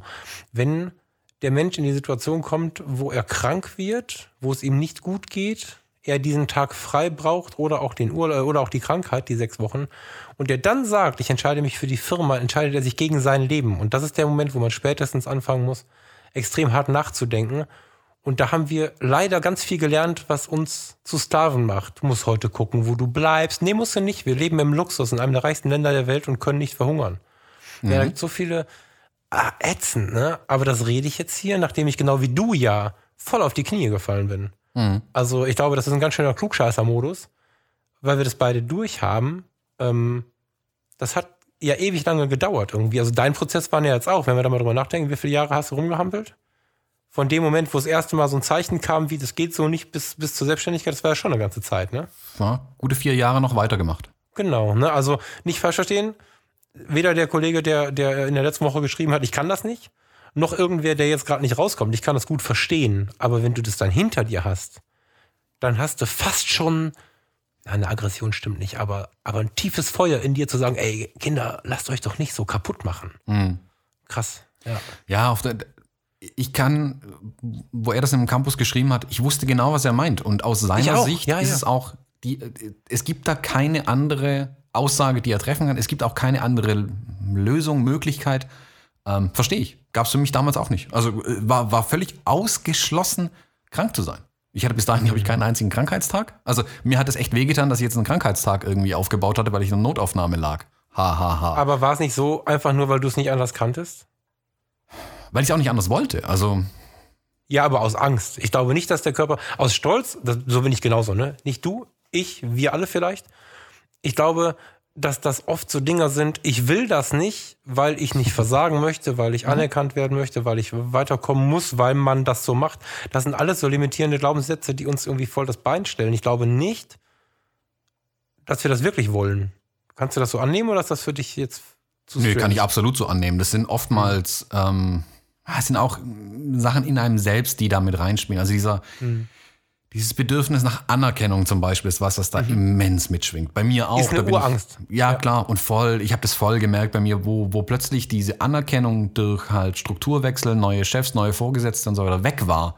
ähm, habe ich umso mehr darum gekämpft. Und mit dem Ergebnis, dass man dann halt im Krankenhaus irgendwann aufwacht. Ähm, und das ist fatal. Das ist, und wie du es gesagt hast, sowas kann tödlich enden. Ähm, Voll, ja. und damit meine ich nicht nur für einen selbst, sondern auch für andere. Also ich kenne das, dass ich, keine Ahnung, wir hatten Tage, wo wir, wo ich keine Ahnung, 12, 14 Stunden oder so gearbeitet habe, auf Messen oder so, dann Messestände gebaut habe und hast du nicht gesehen. Und dann ist man noch heimgefahren im Wahn. Also es gibt nicht umsonst dieses Gesetz, dass man nach 10 Stunden Arbeiten aufhören muss, einfach damit man den Heimweg noch sicher zurücklegen kann. Ähm, Wir haben halt, also auch, auch da an die Hochzeitsfotografen, die 14 Stunden irgendwo auf einer Hochzeit rumkaspern. Überlegt euch sehr gut, ob ihr euch da noch ins Auto setzen wollt abends. Ähm, Ja, inzwischen mache ich weniger Gewinn, weil ich oft ein Zimmer nehme. Ja. ja, bin ich genauso. Praktisch, Also ja. habe ich keinen Stress Ich habe damit. halt, ähm, ich will jetzt gleich mit dieser, mit dieser Krankenwagenkeule aufhören, ist ja auch nun, äh, nun wirklich nicht mehr mein Job, aber ähm, ich habe nicht wenige Familienväter sterben sehen und ich bin nur zehn Jahre gefahren. Mhm. Also ich war zehn Jahre im Volldienst auf der Straße im Rettungswagen, im Notarztwagen und habe nicht wenige Familienväter, und davon rede ich nicht davon, dass die Kinder schon 50 sind, sondern Kinder, die ihren Vater gebraucht hätten, die dann nur noch das Geld des Vaters hatten, aber nicht mehr den Vater, sterben sehen, weil sie im Job sich so einen Stress gemacht haben. Und jetzt kann man natürlich dran rumdiskutieren, ob der Herzinfarkt zum Beispiel nicht immer kommt irgendwann. Aber wenn ich höre, ich meine, die Angehörigen geben ja sehr viel Input dann in der Situation raus, in dieser Schocksituation. Und wenn ich, also bei fast allen in den 30er und 40er Jahren, also nicht, nicht äh, Jahrhunderts, also wenn die Leute zwischen zwischen 30 und Ende 40 waren, das ist nicht das übliche Infarktalter. Und die, die in der Zeit gestorben sind, Achtung, ne, auch Mitte 30 gestorben sind, waren die, wo ich hörte, zwölf Stunden gearbeitet, viel Stress, viel Druck, viel ähm, sich gefallen lassen und dann auch immer so diese Wechselwirkung. Ich muss für meine Familie, deswegen lasse ich mich vom Chef und so. Das sind alles Wechselwirkungen, die müssen nicht sein. Es gibt Auswege. Und die, der Ausweg kann nicht der Tod sein. Deswegen bin ich so sehr dafür, dass die Leute anfangen, sich so ein bisschen mehr frei zu schwimmen, wenn es so heftig wird irgendwie. Und bin so froh. Also, du wirst es gesehen haben, als wir es das erste Mal über das Thema unterhalten haben in Heidelberg, habe ich dir so an deinen Lippen ge ge geheftet, weil ich es so faszinierend finde, immer wieder faszinierend finde, Menschen zu treffen, der das verstanden hat und dann aber auch sieht, okay, ich muss hier was verändern. Ne, das ist, ähm, Ja, also zur, zur zeitlichen Schiene vielleicht noch. Ich habe jetzt gerade ein bisschen nachgedacht. Das war, da war ich 29, wo das passiert ist. ja geil. Und da ist man ja wirklich, also da steckt man ja in der Blüte seines Lebens. Also ich glaube, arg viel leistungsfähiger kann man eigentlich nicht sein und mehr aushalten, sage ich mal. Ähm, Also man hat selten noch mal ein breiteres Kreuz in Anführung, also metaphorisch Ja, ja. gesprochen, Voll, ja, ähm, ja. wo mehr äh, Last draufpacken kann, Arbeitslast, mentale Last, alles. Also Ja. ich war eigentlich in bester Verfassung, um sowas abzufangen und trotzdem ähm, hat es mich umgehauen. Sprichwörtlich umgehauen. Ähm, und trotzdem habe ich es nicht gesehen. Ich bin ganz ehrlich, ich habe es nicht eingese eingesehen. Ähm, auch wenn alle von außen auf mich eingewirkt haben, da was zu ändern, nee, auf gar keinen Fall. Ich, also da war wirklich dieser Kampf da, nein, ich kann das Ding gewinnen. Ich wollte das nicht verloren glauben. Und es geht gar nicht ums Gewinnen. Es geht überhaupt nicht ums Gewinnen und ganz ehrlich, es- ging nie ums Gewinnen. Aber Ja, und, so, und, und wenn und wenn es ums Gewinnen geht, also wenn du gewinnen möchtest, irgendwas, weil du sportlich immer so aufs Gewinnen getrimmt worden bist oder so, dann ist Karriere nicht der Gewinn. Also es kann Karriere sein im Sinne der Selbstverwirklichung und so, aber nicht im Sinne von, ich habe mich dumm und dusselig geackert und sitze jetzt mit meiner rechten Körperhälfte, die in der Ecke hängt, in der Krankenschwester mit Mitte 40 im Rollstuhl und komme nicht mehr klar. Das ist dann, guck, nimm dir das Bild vor Augen und sag noch mal, ich will gewinnen, ja. Das ist nicht der Gewinn. Der Gewinn ist ein geiler Mensch zu sein und nicht, weil man nach außen wirken will, ein geiler Mensch zu sein, sondern sich so zu entwickeln. Und dann in diesem Zuge sein Leben zu finden, zu finanzieren, zu, zu seine lieben Leute zu beschützen und so. Aber mit einem Schlaganfall und einem sabbernden rechten Mundwinkel im Rollstuhl sitzen kann nicht der Gewinn sein. Ja, also ja, herzlichen Glückwunsch, ganz toller Gewinn. Das ist völlig albern, klar, sich so kaputt zu machen. Aber wie gesagt, in der Situation ist es, glaube ich, gibt es nichts, was man weniger sehen kann als genau diese Erkenntnis. Ja, ja, genau. Ne? Also mit also- Verständnis. Ver- Genau, nicht, ganz ich habe großem Angst, dass sich jemand angepisst fühlt irgendwie. Ich will keine blöde Sprüche machen. Ich will nur so ein bisschen rütteln damit. Also wir sind jetzt, Moment, jetzt du bist Ende 20, warst in der Notaufnahme, Mhm. bist und dann, wie ging es weiter? Also Ähm, dann habe ich noch mal ein Jahr richtig ran, hart rangeklotzt und dann habe ich gewonnen. Nee. Ähm, ähm, ich habe dann so weitergemacht wie vorher, was falsch war. Punkt. Ähm, genau so ein Klassiker. dachte, dass ich trotzdem irgendwie rumreisen kann. Und ich, ich kann dir ehrlich gesagt gar nicht sagen, was dann der letzte finale Auslöser war, zu sagen, äh, ich ändere das jetzt. Da gibt's, mhm. ist die Summe aus den Erlebnissen davor, dass ich irgendwann einfach eingesehen habe, okay, so geht's nicht weiter. Und ich bin ehrlich, als ich gesagt habe, ich gehe in die Teilzeit, das war eher so, da, dass halt die Fotografie nebenher so viel Raum eingenommen hat schon, dass ich gemerkt habe, oh, das macht mir total viel Spaß, ich möchte da mehr machen. Hm, mein Tagesjob ist zwar ganz okay, der macht mir aber im Moment nicht mehr so viel Spaß. Der hat mir überhaupt keinen. Spaß mehr gemacht zu dem Zeitpunkt. Mhm. Ähm, ich stecke da ein bisschen zurück. Und ich glaube, der erste Tag, ähm, also ich hatte dann immer den Montag frei. Mhm. Und der erste Tag, wo ich dann da saß morgens und dachte, so, jetzt für heute bin ich mein eigener Chef. Ich kann tun lassen, was ich will ähm, und so nach einem zweiten Kaffee und einem ausgiebigen Frühstück gemerkt habe, boah, der Tag hat immer noch ganz schön viele Stunden, was mache ich jetzt? Ähm, habe ich gemerkt, hm, da ist vielleicht mehr dran, als ich dachte an dieser Selbstständigkeit. Mhm. Ich habe das dann zwei Jahre lang gemacht. Äh, also zu 20 Prozent quasi äh, mein eigenes Ding, zu 80 Prozent Angestellter bleiben. Und dann gesagt, okay, äh, ich gehe da ganz raus. Da gab es dann andere Pläne, was ich vielleicht machen will mit Selbstständigkeit. Ähm, mit meiner Frau, damals, damals war noch verlobt, ähm, dann auch überlegt, ob er zusammen was starten möchte, hin und her. Ähm, musst du sagen, sie hat in der gleichen Firma gearbeitet. Äh, mhm. Das ist dann auch manchmal nicht ganz einfach. Das ist eh für viele, glaube ich, noch ein größeres Hindernis, dann so einer Firma an den Rücken zu kehren, wenn der Partner da auch noch arbeitet. Wir haben dann aber aufgrund diverser Ereignisse, nennen wir es mal so, ähm, gemeinsam den Entschluss gefasst, wobei sie mich ein bisschen mehr bewegen musste, ähm, den Entschluss dann tatsächlich zu fassen. Also sie hat ihn vor mir gefasst, zu sagen, nee, das war's, Schluss, aus, Ende bis hierhin und nicht weiter. Wir kündigen. Mhm. Beide ohne was Neues zu haben. Also. Ein, einfach nur gesagt, das Fass ist voll, da geht absolut überhaupt nichts mehr an. Das läuft schon eine Weile über, wenn wir ehrlich sind. Ähm, wir schmeißen beide die Kündigung hin. Wir haben im Abstand von einer Woche äh, gekündigt ohne was Neues zu haben. Das so wertvoll, dass du diesen Menschen dann an der Seite hattest und immer noch hast, ja. weil genau an dem Ding, ne, die Leute meinen es ja gut. Aber wie oft habe ich äh, gehört, oh, äh, du kannst, das ist ja echt so ein Ding, das ist ja so eingebrannt, du kannst ja nicht kündigen, wenn du was, wenn du nichts Neues hast. Mhm. Wenn es nicht mehr geht, ne, Oktober habe ich am Sofa gesessen, ich gehe da nie wieder hin. Wenn es nicht mehr geht, geht es nicht mehr. Mhm. Und äh, in, in 90 Prozent der Fälle hast du einen Partner neben dir, der dann die eigene Angst bekommt der dann sagt, okay, aber hier Finanzierung, hm, wie soll das gehen, alles, hm. Und dann den Satz zu sagen, du kannst doch nicht, das ist ganz schlimm, wenn der Mensch erstmal gehen möchte und dass beide dann sagen, okay, wir gehen jetzt. Und wir kommen schon irgendwie durchs Leben. Das kommen wir hier immer in dem Land. Egal wie viele Kinder wir haben, was alles ist, wir kommen immer irgendwie durch. Wir müssen nicht verhungern und die Kinder auch nicht. Dass die Lu dann gesagt hat, okay, wir machen das beide zusammen. Alter Schwede. Gänsehaut. Mhm. Finde ich richtig geil. Ja, also bin ja. ich hier unendlich dankbar dafür, dass sie, das, dass sie mir da den finalen Arschtritt gegeben hat und zwar in die richtige Richtung. Mhm. Ähm, es hätte auch anders laufen können. Also sie hätten mir auch einen Tritt geben können und kündigen und mich nicht mitnehmen. ähm, ja. Weil genau ja, oder wenn du auf einen ganz anderen Partner guckst, wäre eigentlich der Klassiker gewesen, der ist halt in einem anderen Unternehmen und äh, macht da weiter, wie sollen wir sonst unsere Dinge tun? Ja, also das also, ist ja, der übliche Weg wäre ja eher gewesen, ob bewusst oder unbewusst, da über Druck zu arbeiten. Ne? Ich meine, ähm, Erwartungen dann der Eltern ihrerseits oder des Partners, das hat ja mit Geschlechtern jetzt gar nicht viel zu tun, der andere oder die andere. Da gibt es ja ganz viele Gründe, warum die Menschen eher geneigt sind zu sagen, du kannst da um Himmels Willen nicht kündigen. Mhm. Das ist ja das Schlimmste, was hätte passieren können. Ich finde es voll geil. Da schwingen halt ganz, ganz, ganz, ganz viele Existenzängste mit. Ja, genau. Und ähm, genau.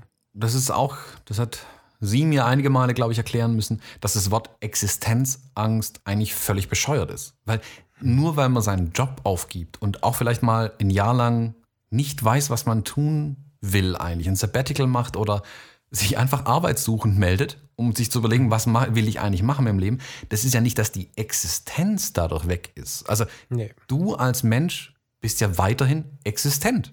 Ähm, klar, ja. vielleicht kann ich mir jetzt halt nicht ein neues Sofa kaufen, nicht in Urlaub gehen und muss vielleicht mal ein paar Wochen äh, Reis und Soße essen nur. Ähm, ganz ehrlich, aber an den Punkten war ich früher auch schon. Ich habe auch schon mit ganz, ganz wenig gelebt. Ähm, aus meiner Kindheit raus, ich bin mit ganz, ganz, ganz wenig äh, groß geworden. Ähm, mhm. Das geht. Das geht. Das ist ohne weiteres möglich. Und ich glaube, man darf sich da nicht, das ist unfassbar hart zu verstehen und umzusetzen, nicht so viel Angst machen. Da schwingt ganz, ganz viel Angst einfach mit. Ja. Ähm, aber ich glaube, man muss da aus diesem, man sagt mal, Hamsterrad raus einfach. Ähm, und man hört nicht auf zu existieren, nur weil man keinen Job mehr hat. Das, ist, ähm, das war ganz interessant. Vor einigen Wochen war ähm, Rio Gysi in einem Fernsehinterview und hat gesagt, er hat unter anderem die großen Posten abgegeben, weil seine Familie nichts von ihm hatte. Mhm. Und er erkannt hat, und er hatte eine Träne im Auge, ich war sehr begeistert von dieser Offenheit. Der hat gesagt, naja, was haben, also eigene Zufriedenheit ist das eine. Dann redet man sich aber auch gerne ein, dass man ja für die anderen da sein muss. Aber nur Geld zu haben und nie da zu sein, ist es halt auch nicht.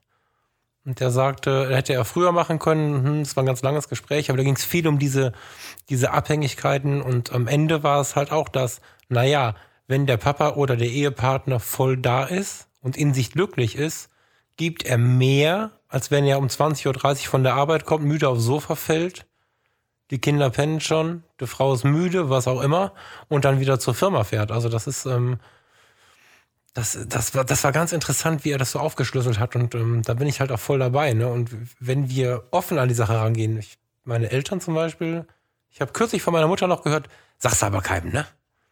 Wir ja, da war irgendwas, irgendeine Freundin von ihr, irgendwas war da mit Kohle, keine Ahnung. Und wir sind ja eher geneigt, relativ offen damit umzugehen. Wir müssen jetzt keine konkreten Zahlen nennen, aber wir sind ja schon alle frei miteinander und reden über diese Dinge. Und wenn du in so eine Situation kommst, dass du halt den Job halt nicht mehr hast und hast halt deine Wohnung, deine Kinder, deine festen Ausgaben, dann musst du anfangen, mit den Menschen zu reden, mit den Banken zu reden, mit, ähm, mit Freunden vielleicht zu reden, ähm, aber auch mit den Ämtern. Mhm. Also in der Mietwohnung, du fliegst nicht sofort aus der Mietwohnung, weil du gerade arbeitssuchend bist. Mhm. Auch wenn du selber gehst. Es gibt ganz viele Vereinbarungsmöglichkeiten, warum du nicht gesperrt bist. Ja. Also du kannst dich, wer da, wer da nur nicht kündigt, weil er Angst vor dieser dreimonatigen Sperre hat, der kann mich gerne anschreiben, dem erkläre ich, wie er sie nicht hat. Und nicht aus Betrug, sondern es, du bist in Deutschland ja geschützt in vielen Dingen. So. Ne? Also es geht nicht darum, irgendwen zu hintergehen oder komische, krumme Sachen zu machen, sondern es gibt einfach Wege, wie man sich retten kann.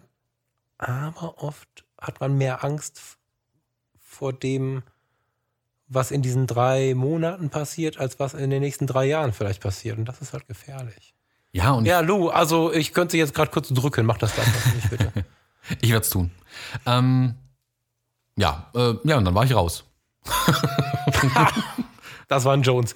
Ja. Dann war ich raus. Ja, aber du bist ja, du warst raus und bist ja dann, nachdem du raus, also wie, wie viel Prozent von dem, was du brauchtest, hattest du über die Fotografie schon? Warst du da schon richtig drin oder du hast nee. erstmal ein bisschen gehangen, ne? Du hast erstmal ein bisschen gekrampft, oder? Ich meine, der, der, dein Angestelltenverhältnis holt sich das dann auch wieder zurück. Das habe ich auch schnell gemerkt. Also nur weil man jetzt 20 Prozent weniger da ist, heißt es nicht, dass man 20 Prozent weniger arbeitet. Also ich habe sicherlich die gleichen 100 Prozent geleistet, nur halt in 80 Prozent der Zeit. Ich bin mhm effektiver geworden dadurch, witzigerweise. Also vieles, was ich heute, das predige ich dir ja immer, mit Effizienz und sich organisieren, Min-Max-Prinzip und so weiter, habe ich mhm. sicherlich durch die, diese Teilzeitstelle gelernt, weil ich halt in 80 Prozent der Zeit 100 Prozent der Leistung unterkriegen wollte. Mhm. Ob das jetzt nötig ist oder nicht, darüber mag man jetzt streiten. Ich wollte es. Ähm, mhm. Mir hat es auch was gebracht am Ende. Ich habe dann halt endlich, und das ist der große Wechsel im Mindset, den ich dann hatte, ich habe dann für mich Dinge gemacht. Also ich habe dann gemerkt, mhm. okay, wenn ich den Tag besser strukturiere, ähm, mich besser organisiere. Damals habe ich wirklich hart angefangen, mich besser zu organisieren. Ich war davor ein völliger Chaot. Ähm, und habe dann gemerkt, huh, da gewinne ich ja Zeit. Die kann ich jetzt wieder woanders einsetzen. Zum Beispiel in dem einen freien Tag, den ich dann für mich nutzen kann. Mhm. Ähm, ich weiß noch, das, also das Jahr, bevor ich in die Teilzeit gegangen bin, lief super, was ich dann nebenher im Nebenerwerb gemacht habe. Das Jahr, wo ich dann in Teilzeit war, lief mega schlecht. Wie es natürlich sein musste. Also ich hatte dann definitiv weniger Geld zur Verfügung. Ähm, das ist Jammern auf extrem hohem Niveau. Also mein Job war ja gut bezahlt, den ich hatte. Ähm, mhm. Aber es war weniger. Ich dachte, da hatte ich schon auch mal kurz den Gedanken, uh, war das die richtige Entscheidung? Kann ich mhm. das überhaupt? Ähm, hat dann gemerkt, ja, man muss halt mehr tun als nur reagieren. Man muss dann halt auch aktiv mal auf Kundensuche gehen und sich wirklich überlegen, okay, was will ich eigentlich? Sich vielleicht ein bisschen umgucken. Ähm, wie definiere ich mich und meine Produkte eigentlich, die ich äh, meinen Kunden anbieten möchte und, und, und. Ähm, ich habe da zum Beispiel zu 100% auf die ähm, Hochzeitsfotografie äh, geschaut zu dem Zeitpunkt. Mhm. Mhm. Ähm, dann aber schnell gemerkt, ha, wenn man jetzt irgendwie Montagmittags in einem Café sitzt, seinen Kaffee trinkt und in seinen Laptop irgendwie äh, reinschaut, weil man halt nicht im Büro sitzen will daheim. Plötzlich kommen da andere Unternehmer rein ins Café Mhm. und trinken mittags um zwei mit dir einen Kaffee und sagen, hey, wer bist du eigentlich? Ah ja, du bist also Fotograf, ich bräuchte da mal was. Ja. Und plötzlich hat man Businesskunden. Und plötzlich kann man Haben wir schon mal drüber gesprochen, diese Kaffeehausbesuche unter der Woche sind tatsächlich in den richtigen Gegenden ja, im richtigen kleine Café. Jobmagneten. Das stimmt, ja, ja. Ja, ich hab voll. Das, da macht man, also, ja. Ich habe immer gewitzelt. Ich, wenn ich mich montags in, meine, in meinen Stammcafé gesetzt habe, bin ich mit einem Auftrag da rausgelaufen. ja. Das war immer so. Ähm, Das passiert jetzt nicht in jeder Kneipe um die Ecke, aber es gibt einfach diese Orte, wenn man so ein bisschen sucht. Ne? ja, also man, für Raum, Raum Düsseldorf und, und hier die Umgebung kann ich was erzählen. Ich glaube, wenn man dich fragt, was bei dir so los ist, wirst du auch ein paar Ideen haben. Hm, ja, das ja, stimmt. man wird halt als Unternehmer wahrgenommen, plötzlich. Genau. Weil Angestellte sitzen halt nicht mittags um zwei im Café. Ja, oder halt auch, wenn man es mal ganz ehrlich betrachtet, ähm, der oh, zahlungskräftige Kunde muss nicht selten nicht mehr so viel arbeiten, sodass selbst das Privatkundengeschäft sich da, also zumindest was bei mir so ankurbelt. Also, Auch, auch. ne, so, das, das, das, das, ähm, das so, die Komfortfragen, die man mit der Fotografie ja auch durchaus bedienen kann, sind da auch aufgekommen. Das war nicht nur Unternehmer. Unternehmer sind ja oft um die Uhrzeit Ah. Ganz, ganz am Ende, wenn sie ganz, ganz an der Spitze sind, dann sind sie um die Uhrzeit im Café. Aber die, die es voll geschafft haben, die sind ganz viel da und die haben ganz viele Ideen. Was man mit Fotografie alles machen kann, das ist unfassbar, ja. Ja, nicht nur Fotografie, im Prinzip alles, wo sich jemand selbstständig macht. Also es ist einfach, da begegnen sich Unternehmer. Punkt. Ja. Ähm, Also bist du, du bist dann, hast dann relativ schnell gemerkt, nur Hochzeitsfotografie muss es gar nicht sein, hast dich ein bisschen breiter aufgestellt. Mhm. Wie bist du an das Studio gekommen und wann? Ähm, na, da muss man ganz weit ausholen. Das Studio habe ich ja tatsächlich vor jetzt dann zehn Jahren kennengelernt. Ich habe es kürzlich mit dem Eigentümer gesprochen. Ich bin ja einer seiner ersten Kunden, also ich war einer der ersten Kundennummern bei ihm. Ähm, Wo er das aufgemacht hatte, damals ist ein Mietstudio hier in Kirchheim-Tech, ähm, gab es ein Studio, das war ein Nebenraum in seinem Büro. Heute ist er auf, keine Ahnung, wie viel 1000 Quadratmeter das mittlerweile sind. Vermutlich sind es, ich glaube, 800 Quadratmeter sind es mittlerweile, glaube ich. Studiofläche, und es sind sechs Studios mittlerweile drin, die jeder Wo? In dem Haus in dem Gebäude. sind sechs Studios drin. Ja. Alter. Sech, also ich müsste es auf Sechs der Website- Fotostudios. Sechs Fotostudios, ja. Und keine interessant. kleinen. Ja, spannend. Ähm, Hatte ich jetzt bei dir auf dem Dorf da nicht vermutet, aber. Es ist auch, ja. also Kirchheim Tech kennen viele vom Stau oder von dem Mietstudio, glaube ich. Das ist wirklich ähm, überregional bekannt. Also ich verlinke das gerne in den Show Notes. Ja. Ähm, das habe ich, wie gesagt, vor zehn Jahren durch, ein, durch diesen, in Anführungszeichen, Auftrag kennengelernt, wo ein Freund mich gefragt hatte, ähm, er hat hier seine Abschlussarbeit als Modedesigner gemacht, Hochzeitskleider. Er müsste die im Studio durchfotografieren, weil war Winter. Ähm, und so bin ich zum ersten Mal in einen Studioeinsatz gekommen. Ähm, und da bin ich jetzt seit zehn Jahren irgendwie drin. Ähm, Mega. ja, und dadurch habe ich den Luxus halt schon immer gehabt. Ich muss kein eigenes Studio unterhalten. Also ich muss jetzt nicht irgendwie anfangen, irgendwelche Krame im Studio zu fotografieren, nur damit ich die Miete gezahlt bekomme, sondern ich miete mich da tatsächlich auf Stunden- oder Tagesweise ein und kann dann halt meine Projekte da drin umsetzen, nach Bedarf. Und ansonsten kann ich, wie ich jetzt hier gerade in meinem Büro sitze, aus einem kleinen Büro rausarbeiten und bin ja die meiste Zeit eh unterwegs. Gerade im Sommer mit den Hochzeiten, da braucht kein Mensch ein Studio dafür.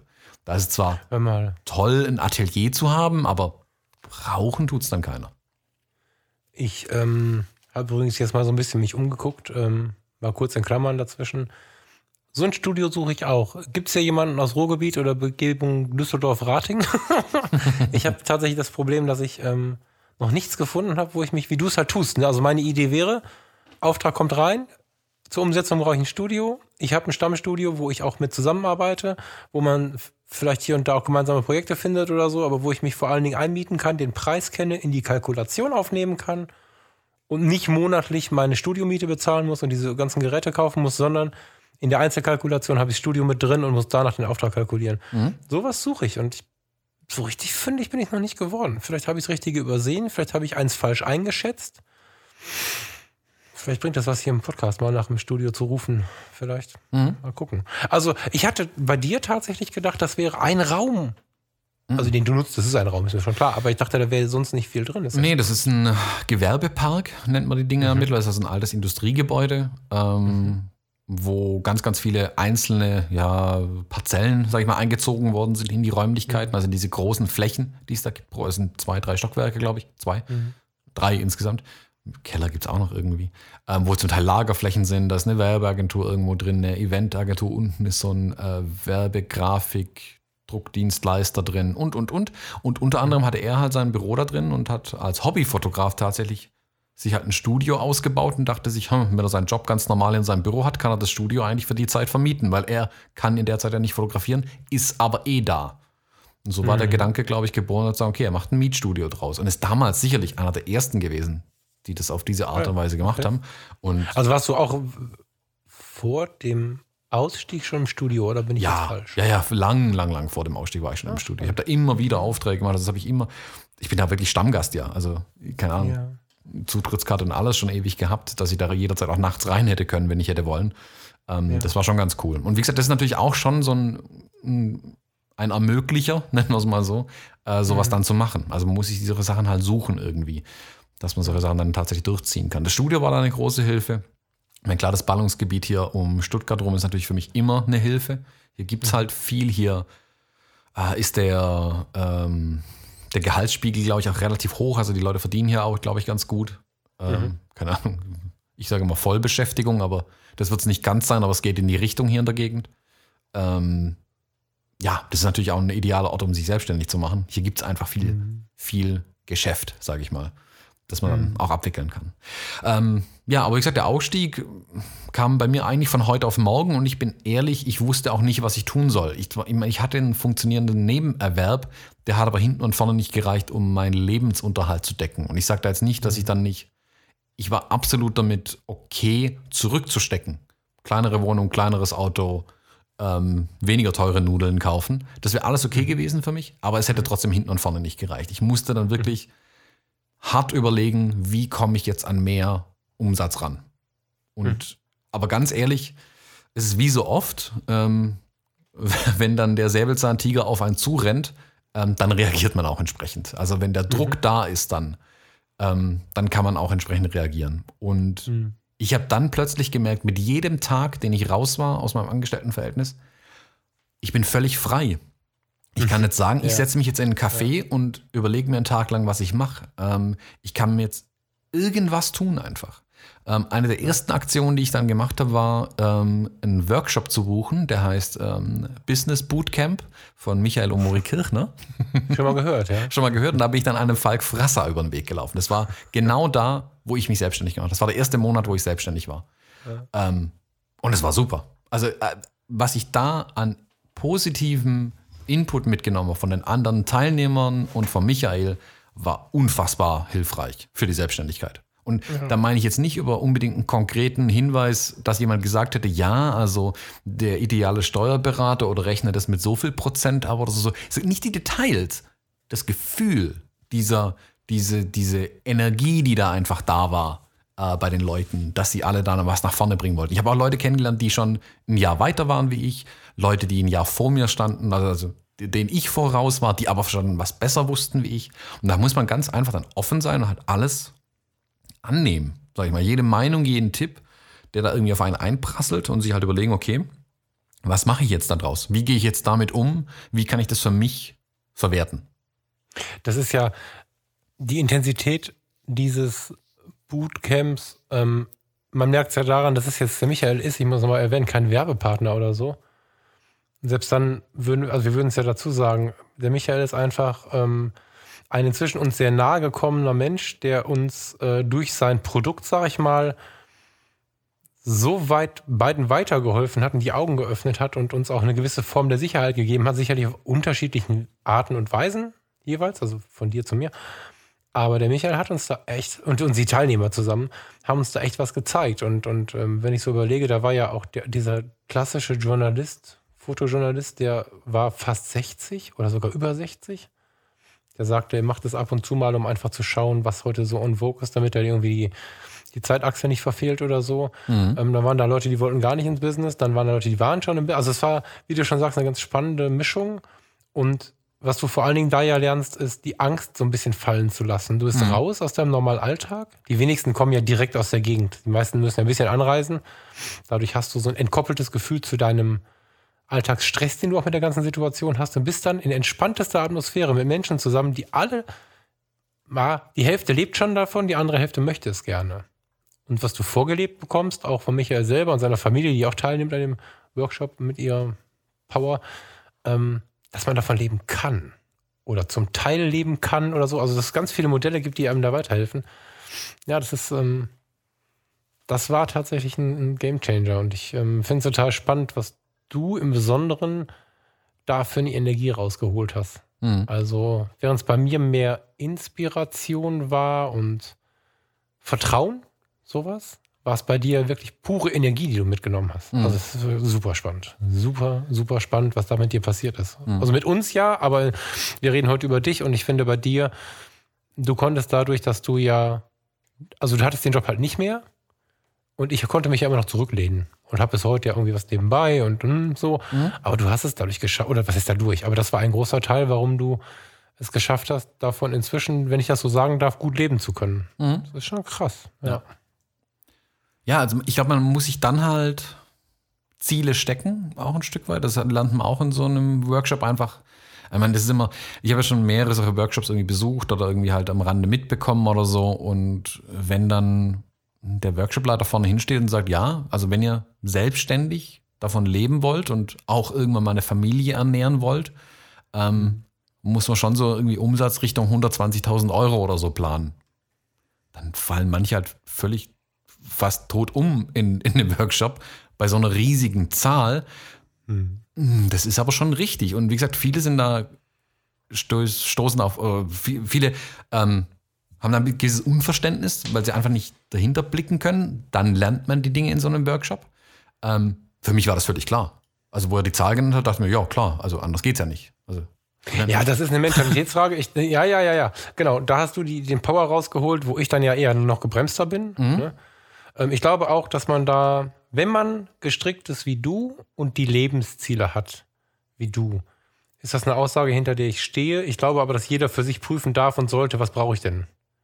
Ja, ja, klar. Weißt halt, du, das kann nämlich auch wieder eine, das kann wieder auch eine Angstgrenze sein, wenn Ja, du so klar. eine Riesenzahl da stehen hast.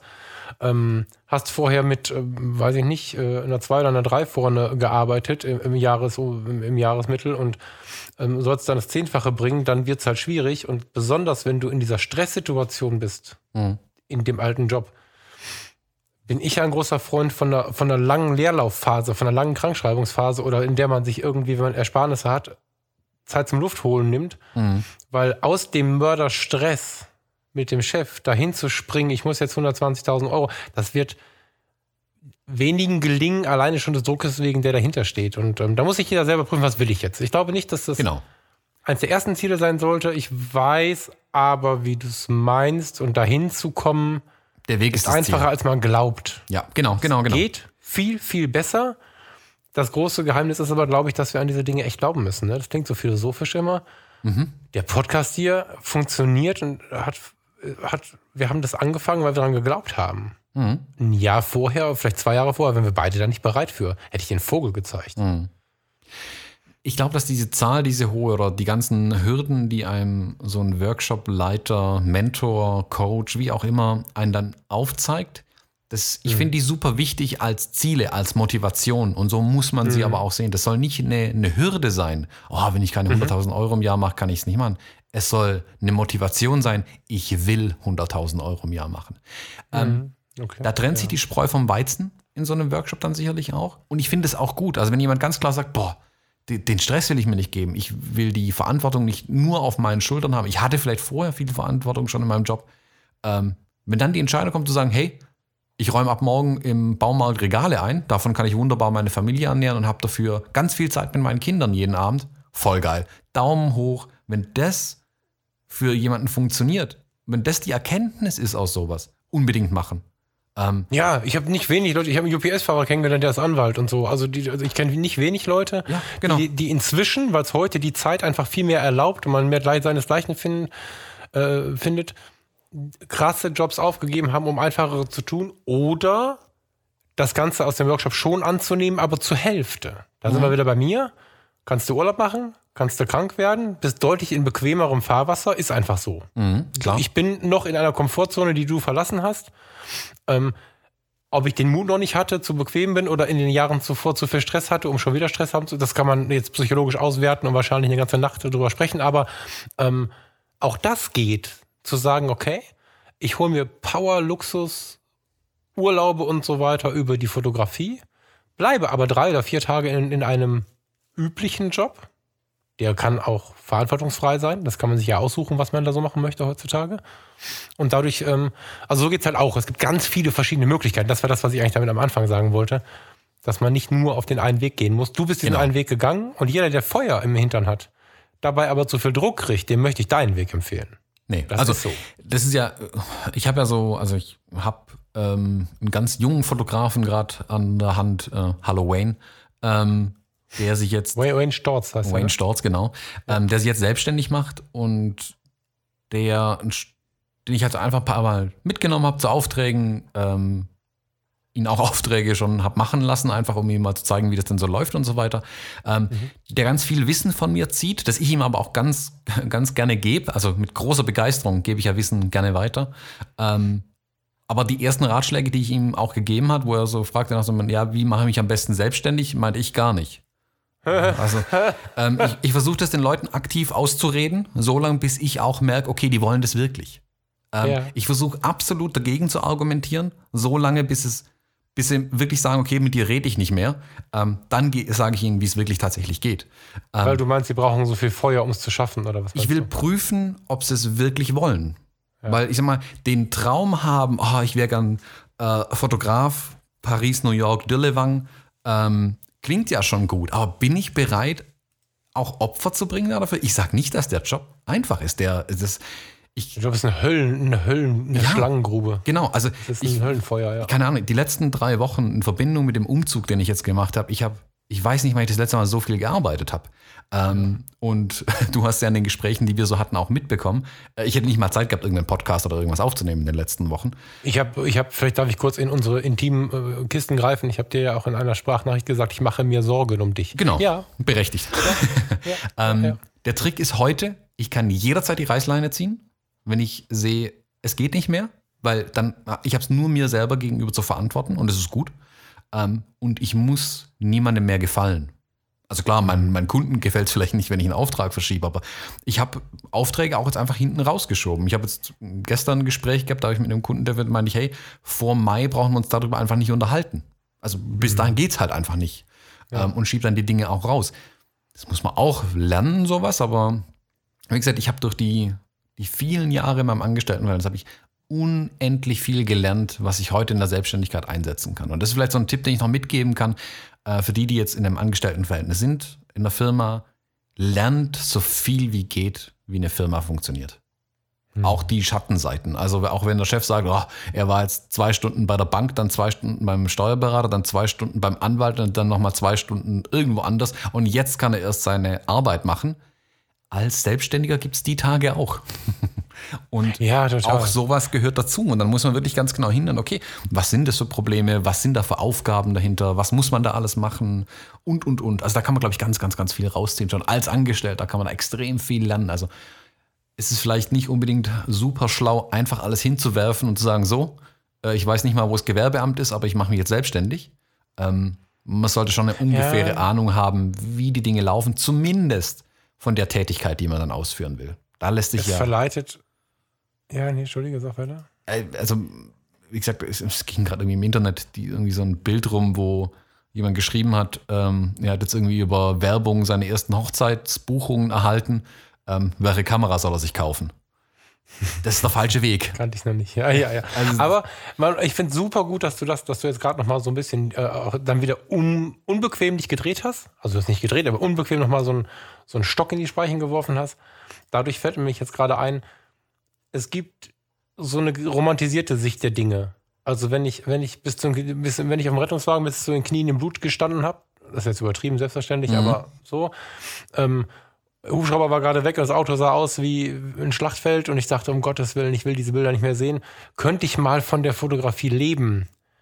ist halt weniger blutig, aber der Stress ist echt heftig so. Ne? Und ähm, das passiert, glaube ich, sehr vielen Leuten, wenn ich im Fotologen-Campus die Vorstellungsrunde anschaue. Ich muss übrigens mal ermahnen, ganz, ganz viele Leute kommen, ohne sich vorzustellen. Also wer jetzt hier zu, zuhört und Bock hat, sich mal vorzustellen, es gibt diesen Vorstellungsflirt. aber viele, viele, viele stellen sich auch vor. Und man liest, oh, ich möchte nicht übertreiben, aber bei jedem vierten Posting, ich würde gerne von der Fotografie leben. Mhm. Ähm, man kann von der Fotografie leben, man kann zum Teil von der Fotografie leben, man kann äh, ein entspanntes Leben mit der Fotografie führen. Ich glaube, dass auch das geht, wenn die Ansprüche entsprechend sind. Aber ich möchte ein bisschen davor warnen, das romantisiert zu sehen, weil man, man ganz oft glaubt, also man hat das Gefühl, was man in der Entspannungsfotografie, die man betreibt, Hobby, Amateur, Leidenschaft, whatever, hat man ja ein positives Gefühl mit der Fotografie. Das ist deutlich härter, wenn es dann zum Muss wird. Mhm. Also das äh, ist gut, dass du es nochmal so sagst, weil von der Fotografie leben können wäre so schön, dann mache ich nur noch das, was ich möchte. Nee, das ist der Grund, warum ich nicht mehr komplett von der Fotografie leben möchte, obwohl ich es ja eigentlich so formuliert habe und dieses Teilzeitmodell gewählt habe, weil ich die Dinge, die nicht so schön sind, ähm, in der Form nicht leben möchte. Vielleicht kommt es irgendwann noch dazu, aber da warst du mir ja auch ein guter Lehrer. Ähm, das, was ich bei dir gesehen habe übers Jahr, war zum Teil Grund genug zu sagen, okay, und das möchte ich eintauschen gegen Angestelltenverhältnis. Also mhm. man solle sich prüfen, Ausrufezeichen, bevor man sagt, ich möchte jetzt unbedingt von der Fotografie leben in der heutigen Zeit. Ja, ich finde ja auch, also wir haben sehr viel Luxus in diesem Land und einen ganz, ganz großen Luxus finde ich dieses Teilzeitmodell, wenn ich ehrlich bin. Mhm. Das ist unfassbar gut. Jeder, das fühlt sich auch so gut an, das kannst du dir gar nicht vorstellen. ähm, eins muss einem klar sein, als ich diese Teilzeit angemeldet habe, war das ähm, ganz klar der Tod für meine Karriere in diesem Unternehmen. Da muss, man, muss ich mir, kann sich niemand Illusionen machen, wer das tut, kehrt der Firma den Rücken. Der Chef. Aber der Firma, in der du gerade bist. Der Firma, in der man gerade ist, genau. Ähm, für den Chef ist das einfach das deutliche Signal, ich will hier weg. Äh, ich stehe dir nicht mehr hundertprozentig zur Verfügung. Und als Chef verstehe ich auch irgendwie, ist der Mitarbeiter dann in Anführungszeichen weniger wert, weil der ja nicht mehr völlig äh, mit absoluter Hingabe für die Firma da ist. Ähm. Chefs sehen das auch ein bisschen hm, verklärt, sage ich mal. Ähm, da muss sich keine Illusion machen, dass man da wieder zurückfindet in der Firma.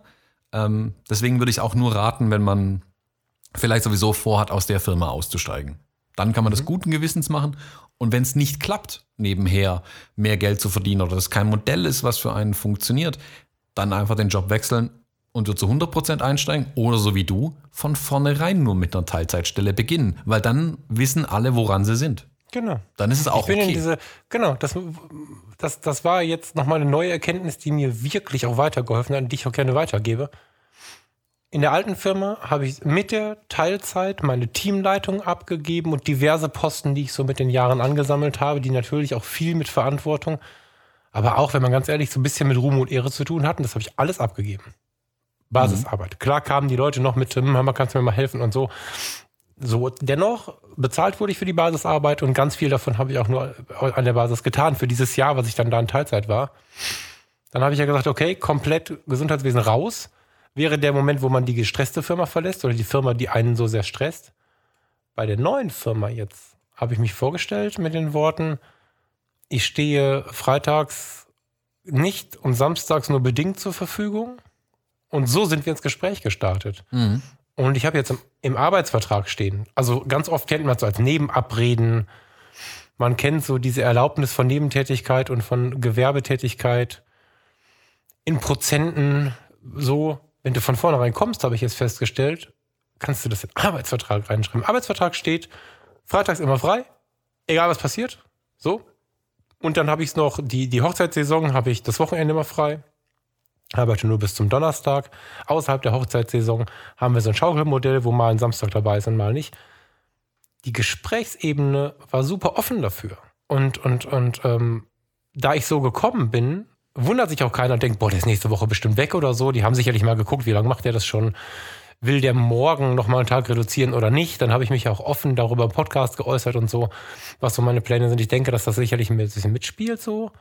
Aber in so einer neuen Firma, die eben nicht denkt, ich brauche den zu 100 Prozent, der wird bald gehen, ist das dann ganz neues Reinstarten. Also ich kann nicht sagen, dass ich da jetzt keine Verantwortung oder so zugetraut bekomme. Ganz im Gegenteil, mir werden da Dinge zugestanden, die ich nach drei Wochen ziemlich, also es beeindruckt mich. Ne? Das ist äh, eine Möglichkeit zu sagen, ich schmeiß das, was ich bis jetzt habe, tatsächlich mal auf, auf, den, auf den Haufen und resette mal beides neu. Also nicht nur ich reduziere und versuche Fotografie oder so, sondern kompletten Cut, Neustart Job 1, Neustart Job 2 ist auch ein Modell, mhm. was durchaus komfortabel ist. Ja, absolut. Und auch absolut ein gangbarer Weg ist. Warum nicht? Also ja. Man muss ja nicht ähm, sofort den Totalausstieg irgendwie machen. Habe ich ja auch nicht gemacht. Wie gesagt, ich bin auch über eine kurze Teilzeit äh, Zeit ähm, irgendwie zur Selbstständigkeit gekommen. Ja. Aber man kann damit gut austesten, was man eigentlich, ja, was man tatsächlich machen möchte. Total, ja. Ja, nu, da stehen wir jetzt im. Wir stehen schon im Heute, ne? Mhm. Ist das schon fertig nach zwei Stunden? Nee. Lass uns mal kurz überlegen. Sind wir schon fertig nach zwei Stunden? das ist eine ziemlich lange Episode. Ne? Ich meine, wir haben ein bisschen vorher auf, auf, auf, Aufnahme gedrückt. Wir sind jetzt bei einer Stunde 50 oder so, schätze ich. Mm. Was kannst du dir noch mitgeben? Ich meine, ich glaube, dass du ganz viel erzählt hast und ganz viel mitgibst schon. Ja, ich glaube, also. Ich glaub, da kann Mich ich als Portal ist sicherlich spannend. Ne? Also die Workshops sind tatsächlich ein Tipp. Bücher, hm. eigentlich nur Persönlichkeitsentwicklung, oder? Also sich selbst vertrauen und so. Das ist so, dass es mir dazu einfällt, dass man sich wirklich mit sich beschäftigt, in den Spiegel schaut, seine eigenen Ziele mal ausformuliert und also was, sich mit solchen Dingen intensiv beschäftigt, so, ne? Ich glaube, das ist eines der wichtigsten Bücher, die ich in der Zeit gelesen habe, war ähm, Getting Things Done von ja. äh, Steve Allen heißt er, glaube ich. Ähm, mhm. Das war aber, es hat mit der Selbstständigkeit eigentlich nicht direkt was zu tun, eigentlich überhaupt nicht. Da geht es einfach nur, wie, wie organisiert man sich. Also ich kann jetzt wenig konkrete Buchtipps geben. Das, das haue ich mal in die Show Notes rein. Ich finde es super spannend. Ähm, mhm. Ich glaube, dass man ganz viel von den Beispielen anderer lernen kann. Also hängt mhm. euch ruhig an irgendjemanden ran, gerne auch an uns. Äh, stellt Fragen, seid offen, beschäftigt euch ganz offen mit dem Thema auch. Ähm, dann kommen auch ganz viel auf euch zu, ähm, die euch da sicherlich irgendwie den einen oder anderen Tipp an die Hand geben können. Ähm, ja, ich denke, also wir können da nochmal, glaube ich, ein paar Sendungen drüber machen, ähm, hm. was man da alles genau tun kann. Ich meine, klar, ich meine, jetzt, wir sind bis dahin gekommen, wo ich die Eject-Taste gedrückt habe ähm, die Reißleine gezogen habe und dann raus war. Wie ich jetzt tatsächlich die Selbstständigkeit aufgebaut habe, haben wir noch kein Wort drüber verloren. Ähm, es hilft auf jeden Fall, vorher einen Plan zu haben. Hm. Ich gebe zu, ich habe meinen erst geformt, als ich gekündigt habe. Aber da hat mir Ich glaube, dass das so sein darf. Ne? Wenn man jetzt erkennt, okay, okay, okay, ich kann das nicht, oder wenn irgendwer jetzt hier beim Zuhören, ähm, sag ich mal aus meiner Erfahrung jetzt, äh, die Tränen in den Augen bekommen hat, das ist ja auch immer so ein schönes Zeichen irgendwie, ne? oder die, dem das Herz dann gepuppert hat oder was, weil er das alles gehört hat, dann ist vielleicht der Moment, wo man auf den Plan dann mal einen Haufen machen kann und erstmal kündigt und dann mal guckt, wie es weitergeht. Mhm. Aber auch da habe ich Tipps für, wie das unfallfrei passiert. Also wer da irgendwie sagt, ich möchte morgen jetzt dann doch mal das alles lassen, dann sagt mir mal Bescheid. Also ich glaube auch eine Sendung über, wie habe ich das gemacht? Was gibt es für Wege und Möglichkeiten? Ich glaube, das ist eher ein Thema, was sich in einem kompletten Großprojekt darstellen lässt. Also da haben wir beide ja schon mal drüber nachgedacht, da sollten wir weiter drüber nachdenken, ob man das ähm, wirklich zu einem Projekt macht, Menschen das zu vermitteln. Mhm. Das machst du aber nicht in einem Podcast. Ja, ich glaube, dafür ist es zu viel. Ja, das, da musste, da musst du mehr Zeit investieren, sowohl im Erschaffen von dem Inhalt als auch im Konsumieren, wenn du dir das anhören oder ansehen möchtest. Und das ist so viel. Das, das geht ja los mit so inneren Fragen, was möchte ich, was ist Zufriedenheit, was brauche ich, was kann ich und so. Wo stehe ich gerade? In den Spiegel gucken lernen, das geht ja so ein bisschen im Mindset los und geht ja ganz praktisch auch weiter. Einfach. Ja, auch so das Thema Steuern und was genau, nicht genau. alles. Also das ist so viel einfach, ne, wo ganz viel auch kommt, was dann hartes Business ist, ne, wo, wo, wo du dann reinspringst und, und mir auch ganz immer, immer mal wieder was erklärst, wo ich sage, ach so, ja. das gibt's also auch, ne, so, das ist schon, da ist richtig viel Thema drin. Ja. Also ich glaube, du, du sprichst jetzt gerade einen ganz wichtigen Punkt an. Du siehst jetzt gerade so ein bisschen den deinen Part an sowas, während ich dann halt auch so Sachen sehe wie, welche Angaben müssen auf eine Rechnung drauf, brauche ich nee, einen Steuerberater. Nee, nee, da sind ja ganz ja. viele ganz langweilige ja. Themen drin. Ich glaube, also, ich hoffe, äh, dass die, die Sendung jetzt interessant war für jeden. Äh, ich glaube, ab jetzt würde es so immens ins Detail gehen, ähm, dass wir auch viele vielleicht langweilen würden, die das so überhaupt nicht vorhaben. Also, wenn ihr es spannend findet, schreibt uns. Wir kriegen ja eh schon ganz viele Rückmeldungen, aber es hilft uns wirklich sehr, ein Gefühl zu gewinnen, was für euch interessant ist zu hören. Ähm, schreibt uns, auch wenn ihr Fragen habt, wenn ihr was wissen wollt, es hilft uns da, das auch wirklich genau zu formen, ähm, über was wir in Zukunft sprechen, im Podcast oder auch in einem anderen Medium, was auch immer das dann sein mag, was wir dann noch machen. Ähm, aber immer her damit. Wir sammeln es auf jeden Fall, wir lesen alles, was reinkommt ähm, und ja, dann wissen wir auch über, über was wir da weiter sprechen können. Wie gesagt, das war jetzt auch ja, getriggert eigentlich durch diese äh, Frage im Campus. Ähm, und wir ja. haben immerhin zwei Stunden Material irgendwie rausgeschlagen. Ähm, und da ist noch viel drin eigentlich. Also immer her damit, wenn ihr noch Fragen habt. Ich finde es super spannend, darüber zu sprechen, da zu erzählen und wie gesagt, den Leuten da einen Einblick auch zu bieten. Ähm, ja, wie du ja sagst, für dich war es ja auch hilfreich, mir dabei zuzuschauen, wie ich auch, auch in den zwei Jahren Selbstständigkeit jetzt an Dingen gescheitert bin. Ganz einfach. Mhm. Ähm, mhm ja, ich glaube, da kann man, da kann man noch ganz, ganz viel drüber berichten. Das Thema ist so breit, dass wir tatsächlich weiter dran überlegen müssen. Das ist einfach, wann macht man was, ne? 2018, 2019. Wir könnten, glaube ich, eine Stunde Sendung machen, nur darüber, wie mein Tag beginnt. Äh, und da rede ich nur über das Frühstück. Also. so, und deswegen überlege ich tatsächlich so, der Sprung von angestellt, von Stress, von, von wie, wie nennt man es, Tretmühle? Nee, wie heißt das noch? Hamsterrad. Äh, Hamsterrad. wie war das? Ein Hamsterrad sieht von innen aus wie eine Leiter. naja, ähm, jedenfalls. Das habt ihr noch nie gehört, das ist ja super. Nee, kennst du das nicht? Nee. Das nee, ist ja, das ist ganz oft so, ne, dass die Leute dem Hamsterrad rennen wie die Irren, weil sie glauben, sie rennen eine Leiter hoch. Und der Chef weiß das genau, ja das super. ist nur ein Rad. Ja, ja, ja. Das finde ich ganz spannend. Ähm, so, über diese Themen, ähm, ich überlege ernsthaft, ob wir da nicht auf, auf, auf Strecke und Zeit ein Programm draus machen müssten. Irgendwie eine, eine eigene Webseite, Angebote, whatever, müssen wir mal gucken mhm. irgendwie. Aber Hast du noch was? Sonst würde ich jetzt mal gerade radikal versuchen, aus der Sendung zu kommen. Ja, Falk, hol uns hier raus. Zieh die Reißleine. Ja, sonst machst du es. Ähm, zwei Dinge noch zur Abkündigung. Erstmal vielen Dank, wenn du bis hierhin zugehört hast. Wirklich vielen Dank. Ich bin immer wieder begeistert. Ähm, wenn ihr unseren Inhalten und unseren Gesprächen so lange zuhört, finde ich toll.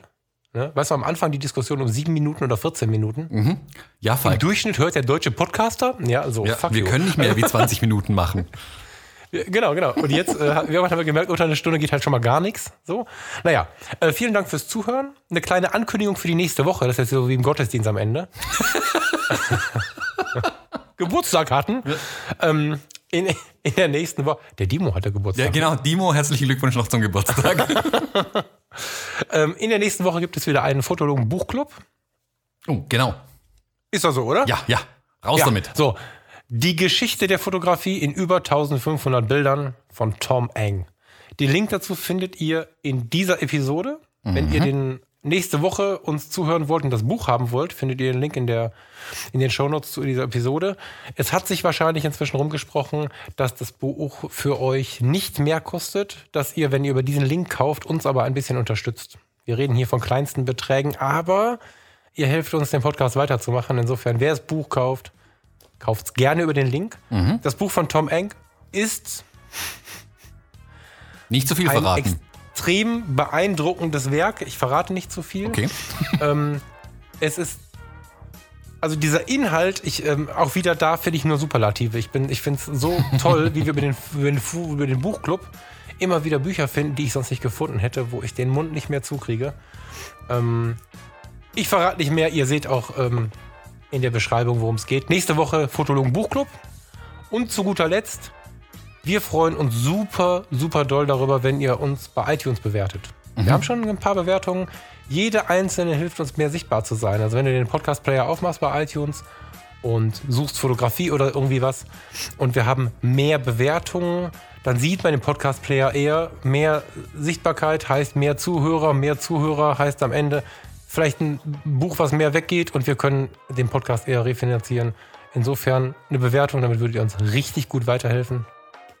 Mehr fällt mir nie ein. Hast du noch irgendwas, was wir brauchen? Äh, nö, nö, das war's, glaube ich. Ähm, jetzt brauchen wir Zeit, äh, die Kiste hier zu bearbeiten und hochzuladen. Wir, ja. Wir. Jetzt brauchen wir Zeit. Die ich gebe jetzt so lange, so lange mit den Hunden raus. Ja, genau, mach ähm. das, mach das. Ja, schönen Tag. Vielen Dank fürs Zuhören. Ebenso. Thomas, bis gleich. Bis gleich. Und Adios. Bis dann. Tschüss. Tschüss.